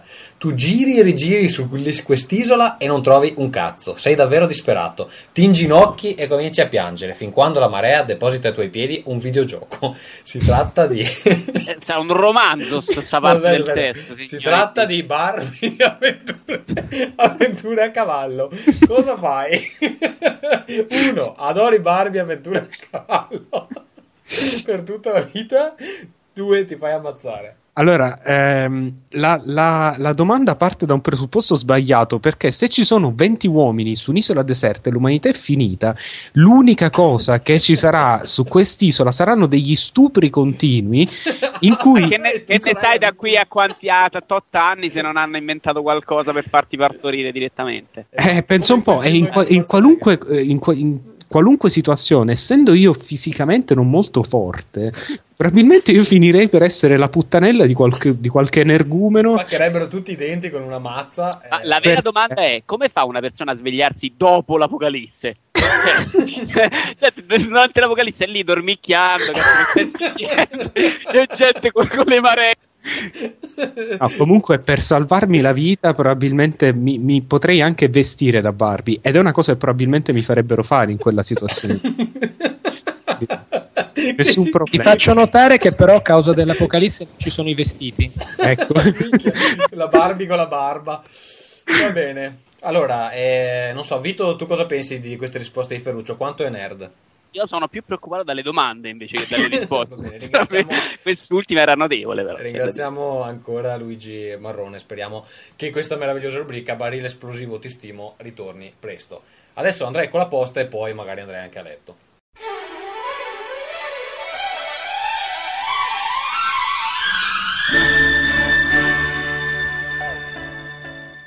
E benvenuti alla rubrica della posta. Ci scrive il piccolo Francesco Miceli. non so se è piccolo, però. Non è piccolo perché credo che sia un soldato. Sì, è quindi- un soldato. Ti spacca approfitt- anche la faccia, eh. Esatto. Nello scenario di prima. Vabbè, no. Allora ci dice: approfitto per discutere di un argomento a me caro per quanto riguarda il mondo videoludico. Premetto di essere un hardcore gamer, sebbene il mio servizio nell'esercito continuo a giocare su eh, Electronic Sports League, ma la mia, grande, la mia più grande passione e punto di forza sono i music games, con i quali gioco dalla loro nascita nel 1998. Spero leggiate questa mail perché vorrei mandare un messaggio a tutti coloro che osannano le varie serie di Guitar Hero, Rock Band, DJ Hero e cazzate simili, considerandoli impegnativi e appunto hardcore. Cosa del tutto sbagliata. Quanti hanno mai provato a giocare ai veri music games? Quelli della Konami, la serie Bemani, parlo di Bitmania IIDX, non so come si legge, il gioco da cui ha preso spunto DJ Hero, bla bla bla. E poi il link anche dei video di Sì, lui sì, che sì, gioca. Poi parla magari- di- anche di Dance Dance magari li Revolution. metto, li metto in un commento. Ecco, eh, abbiamo accorciato un po' l'email perché è veramente lunga. Ragazzi, se veramente pensate di, ama- di amare i giochi musicali, abbandonate la serie Hero e Rock Band, passate ai giochi seri che sono anche molto più divertenti e soprattutto hardcore. Rispondo io? Sì. Allora, no, no, non voglio rispondere. Ah, ehm, Sei partito con credo che- un'aggressività incredibile. no, no, Rispondo io? voglio bene ai militari, voglio bene anche alla guerra. penso. Allora, Cara, salutiamo tutte le guerre a casa che ci stanno ascoltando. vediamo tutti i militari che ci ascoltano in trincea. Allora, il punto è, secondo me serie come Guitar Hero Band sono diventate successo proprio perché sono diventate meno hardcore e quindi eh, più appetibili per tutto il pubblico. E la cosa bella di Guitar Hero è che dopo 10 minuti puoi già giocare, insomma, magari poi diventi bravo dopo, ma giochi. Quello eh, che, che invece trovo un errore che commettono tutti quelli che hanno suonato uno strumento in vita loro hanno fatto qualcosa eh, con la musica è considerare questi giochi dei, eh, questi, sì, sì, sì, questi giochi dei giochi musicali, quando in realtà sono dei giochi con la musica. Quindi eh, è sbagliato proprio dare il concetto di, di- di- di- per esempio, una critica che sento fare a DJ Hero è non ci sono i due piatti, non posso remixare le tracce, quindi il gioco è una merda. I- In realtà eh, il gioco vuole fare tutt'altro, insomma. Sì, sì, sì, si tratta più di eh, giochi di destrezza o mm, puzzle di game ritmici. Tecnicamente la manualità, ma non va fatta Però posso, vorrei rispondere, cioè Francesco va bene, me- insomma ti piacciono di più quelle- i giochi quelli di stampo giapponese, mh, quelli tipo Bemani, Dance Dance Revolution. Il problema è che secondo me eh, in, questo, in questo caso la difficoltà non è per nulla un aspetto positivo, ma proprio per niente. Cioè, capisco che c'è gente che insomma ci mh, diventa matta dietro. e- No, poi tra l'altro nei suoi video lui è molto bravo, eh, fa delle cose abbastanza... Ah no, ma guarda, mass- massimo rispetto, però bisogna anche considerare che abba- in modo abba- abbastanza comprensibile al 90% dei, dei giocatori non gliene frega nulla di avere il gioco super difficile, vogliono suonare la canzone degli Oasis assieme agli amici e, e- e cantare e si divertono. Bevendo, divertirti. Sì, cre- credo, secondo che sia anche una situazione diversa. Cioè, rock band volendo lo metti su durante una festa. Probabilmente Dance Dance Revolution o è una festa di No, vabbè, magari pure brava. Io, io l'ho vista, ma l'ho vista a una festa dove c'erano solo giapponesi e quindi lì t'arrivava.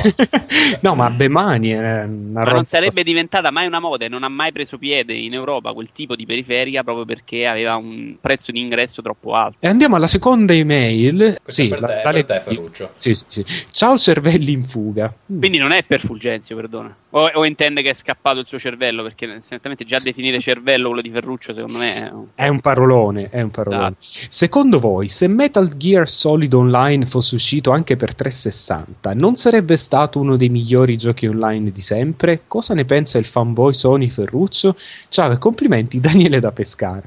Caro Daniele da Pescara, sei un troll. Comunque, andiamo a... No, no, allora, non sono sicuro di aver capito benissimo. Allora, io credo che intenda il Metal Gear Online che è incluso in Metal Gear Solid 4.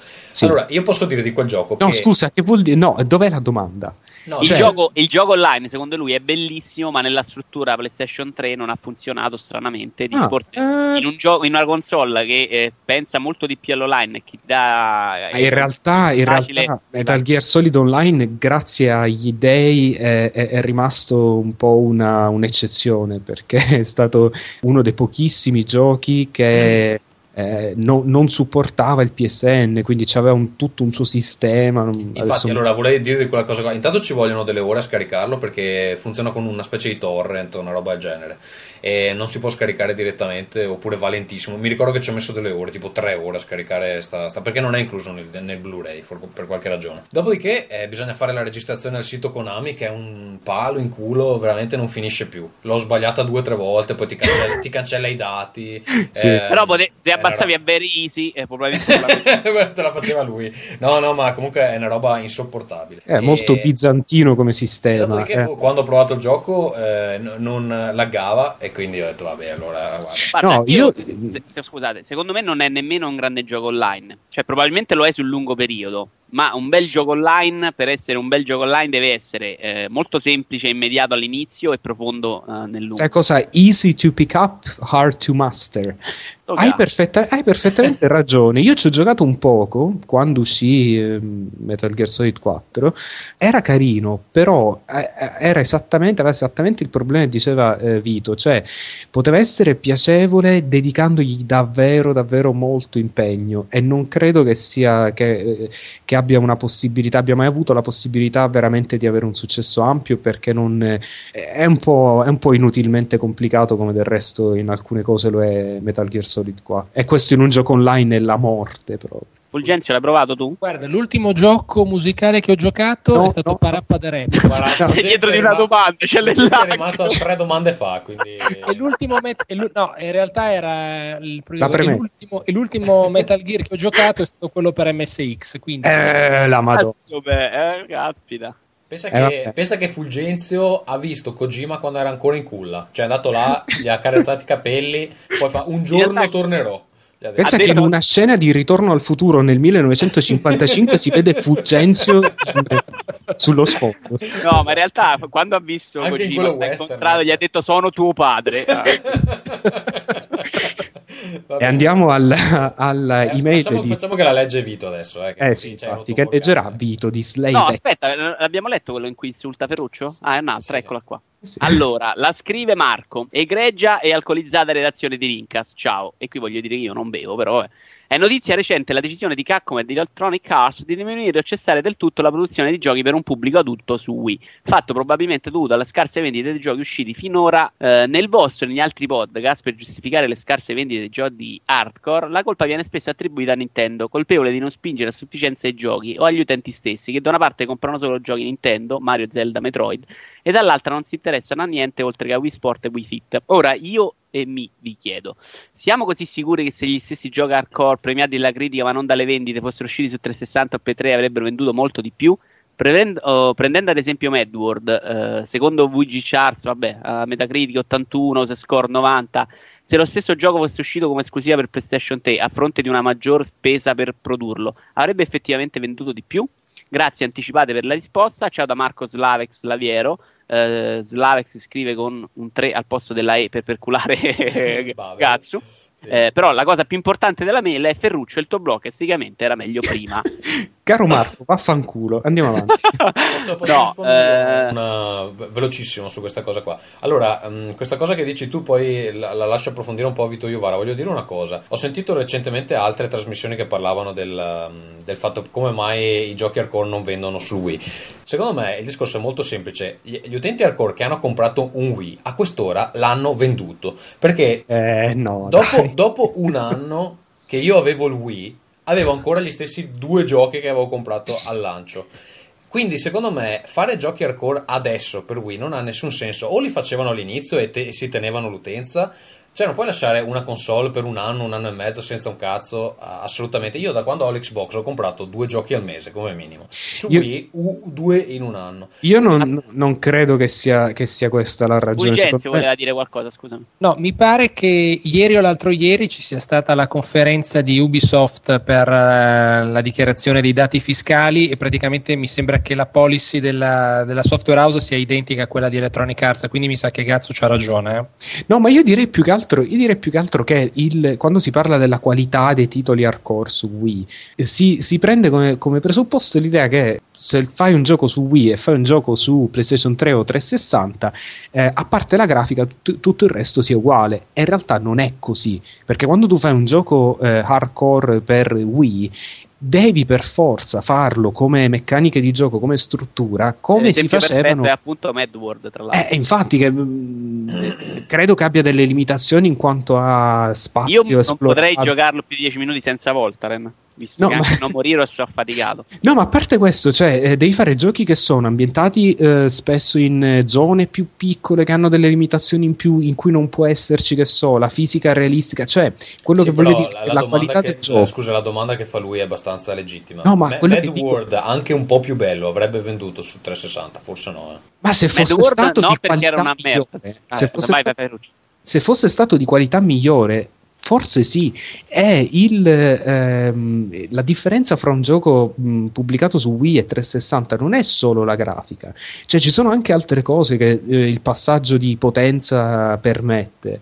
Io Eh, sono d'accordo. eh, Mad World è un gioco di merda, quindi probabilmente no. Ma No More Heroes, secondo me, avrebbe venduto. E probabilmente il- la conversione che stanno facendo è proprio in quell'ottica. Secondo me venderà comunque, anche se è uscito da dopo anni, venderà anche benino. Guarda che secondo me non è una conversione, secondo me è un episodio apposta. No, No, no, è no, è sicuramente conversione una del primo. conversione. Vabbè, vedremo. No, vedremo. vedere, ma è annunciata come conversione. No, no, no, no, vedremo, vedremo se venderà intanto, scusa. Ah, ok. Ma si chiama, non si chiama eh, No More Heroes Paradise. Paradise qualcosa, sì, però è una conversione. O versione riadattata in HD, quindi è un po', po' cambio. Va bene, comunque più o meno questo è il problema del Wii, che hanno aspettato troppo tempo a fare uscire i titoli per eh, tenere gli hardcore gamers, sperando evidentemente di vendere più giochi ai casual gamers, cosa che eh, effettivamente non succede perché molta gente si compra il Wii con eh, Wii, eh, Wii come cazzo si chiama? Um, Wii Wii Sport. Sport e poi si tiene quello e non, e no- non- non compra nient'altro. Insomma, ultima email, allora, Marco, che è un altro, questo Marco, dice... Cioè, esordisce con ciao Briai, che non so se vada letto. Ah, ubriachi, credo, in qualche lingua. Ah, in Veneto forse. Forse in Sì. Veneto, Eh, Briai. Briai. Briai. No, però così un po' più... ehm, vabbè. Va bene, complimenti per il podcast. Oh, stasera non ce la faccio, non so che cazzo dire. Comunque, complimentissimi per il podcast. Questa mail è solo per informarvi che nel 27 episodio del nostro podcast Pizzacast si è parlato bene anche di voi. E Spammoni. parla ri- ricetta di pizze, cosa, di cosa parla Lo sai pizza? che non, non lo so, non l'ho mai sentito Pizzacast, però eh, lui ha un, ha un nick, eh, si chiama Casa Pizza, quindi boh, evidentemente parlano di pizza. Comunque non so per qualche motivo parlano anche di Rincast e eh, l'indirizzo di Casa Pizza è casapizza.wordpress.com, quindi se andate lì probabilmente trovate il podcast che... E nonostante sia fatto con WordPress, è più bello di quello di Ferruccio. Di- Di di Flo. Eh, credo che sia una coppia che fa un podcast sui cazzi loro. Sembra che. C'è un, c'è un gatto Adesso anche nel- come speaker del Eh, podcast. Sembra una cosa interessante. Li ascolterò. Li ascolterò. Esatto. Spammoni di merda. Daremo, daremo una, bella, una bella ascoltata. Comunque, vedete di farci un po' di pubblicità. Lo scrive anche proprio esplicitamente, senza vergogna, o almeno di nominarci in trasmissione. Sì, Ed e se, e se volete contraccambiare, eh, ricordatevi che mh, l'indirizzo del mio blog è .com, quindi è single player com, .com, non .it come forse. Ma o- cercate Ferruccio 5 mani su Facebook Esatto. eh, che vi arriveranno aggiornamenti continui. Sui cavalli. Va bene. Eh, sento della, della polemica nella tua No, voce. Assolutamente no, io vi seguo da là. Va bene, allora per oggi abbiamo finito finalmente. Eh, Fulgenzio, grazie per essere stato con noi. Grazie a voi. Vuoi lasciare delle parole di saggezza ai posteri? Mm, intermerda. Va bene. Eh, Vito? Io vi saluto tutti. Salve. Non hai più suonato l'armonica, tra l'altro. L'altra prima c'era il Ah, twist, che era un grande assist per te. Adesso mi suoni il twist con l'armonica, per cortesia. Eh, eh, un attimo, eccomi qua. Sai cos'è un twist? Non era un twist. vabbè, vabbè, non lo sai. Io sono... Era una, una polka. Molto veloce. Dell'est. Una, una, Bene. Polka techno. Invece, Ferruccio, tu cosa vuoi dire? Voglio dire che vi voglio bene, ragazzi. Fate i bravi e andatevene a fanculo. Vabbè, ciao. Eh, Ferruccio, tu no- non vuoi dire nient'altro, sei sicuro? No, no, non, eh, la mia ragazza non è incinta. La tua ragazza non è incinta, va bene. No, non diventerò padre. Non- eh, Ferruccio non diventerà padre, ricordatevelo. E se qualcuno vi lascia eh, intendere il contrario, probabilmente è, È un eh, menzognero. è un menzognero ca- calunniatore e non fa parte del partito dell'amore. Quindi eh, io vi saluto per oggi è tutto e ci sentiamo la prossima volta. Amen. Ciao.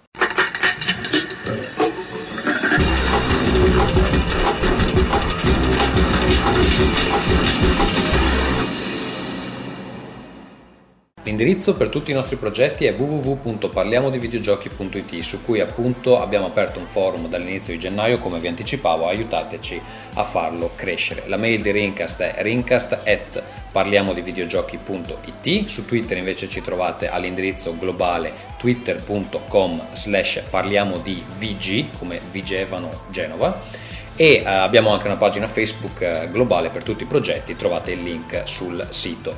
Rincast appunto si trova in streaming su Parliamo di videogiochi, invece su iTunes lo trovate con chiave di ricerca Rincast, invece su Last.fm con chiave di ricerca Ring. Vi avviso che Last.fm ultimamente ha dei problemi abbastanza seri per quanto riguarda l'upload e mi hanno avvisato che alcuni episodi non si sentono uh, correttamente, comunque eh, sono indipendenti da noi, finché non sistemano uh, l'upload non c'è molto da fare. Di nuovo abbiamo usato Google Wave anche in questo episodio per uh, appunto i contributi degli ascoltatori. Dalla prossima volta però cercherò di organizzarvi in un Google Group, altrimenti mi tocca darvi uno alla volta e state diventando veramente parecchi i dettagli precisi ve li darò nei prossimi giorni perché non so ancora bene come eh, muovermi. Ricordate su Parliamo di videogiochi c'è qualcosa di nuovo ogni giorno, quindi abbonatevi eh, agli RSS e eh, non siate appunto timidi con i commenti oppure a eh, mostrarvi nel nostro forum. Alla prossima. Ringcast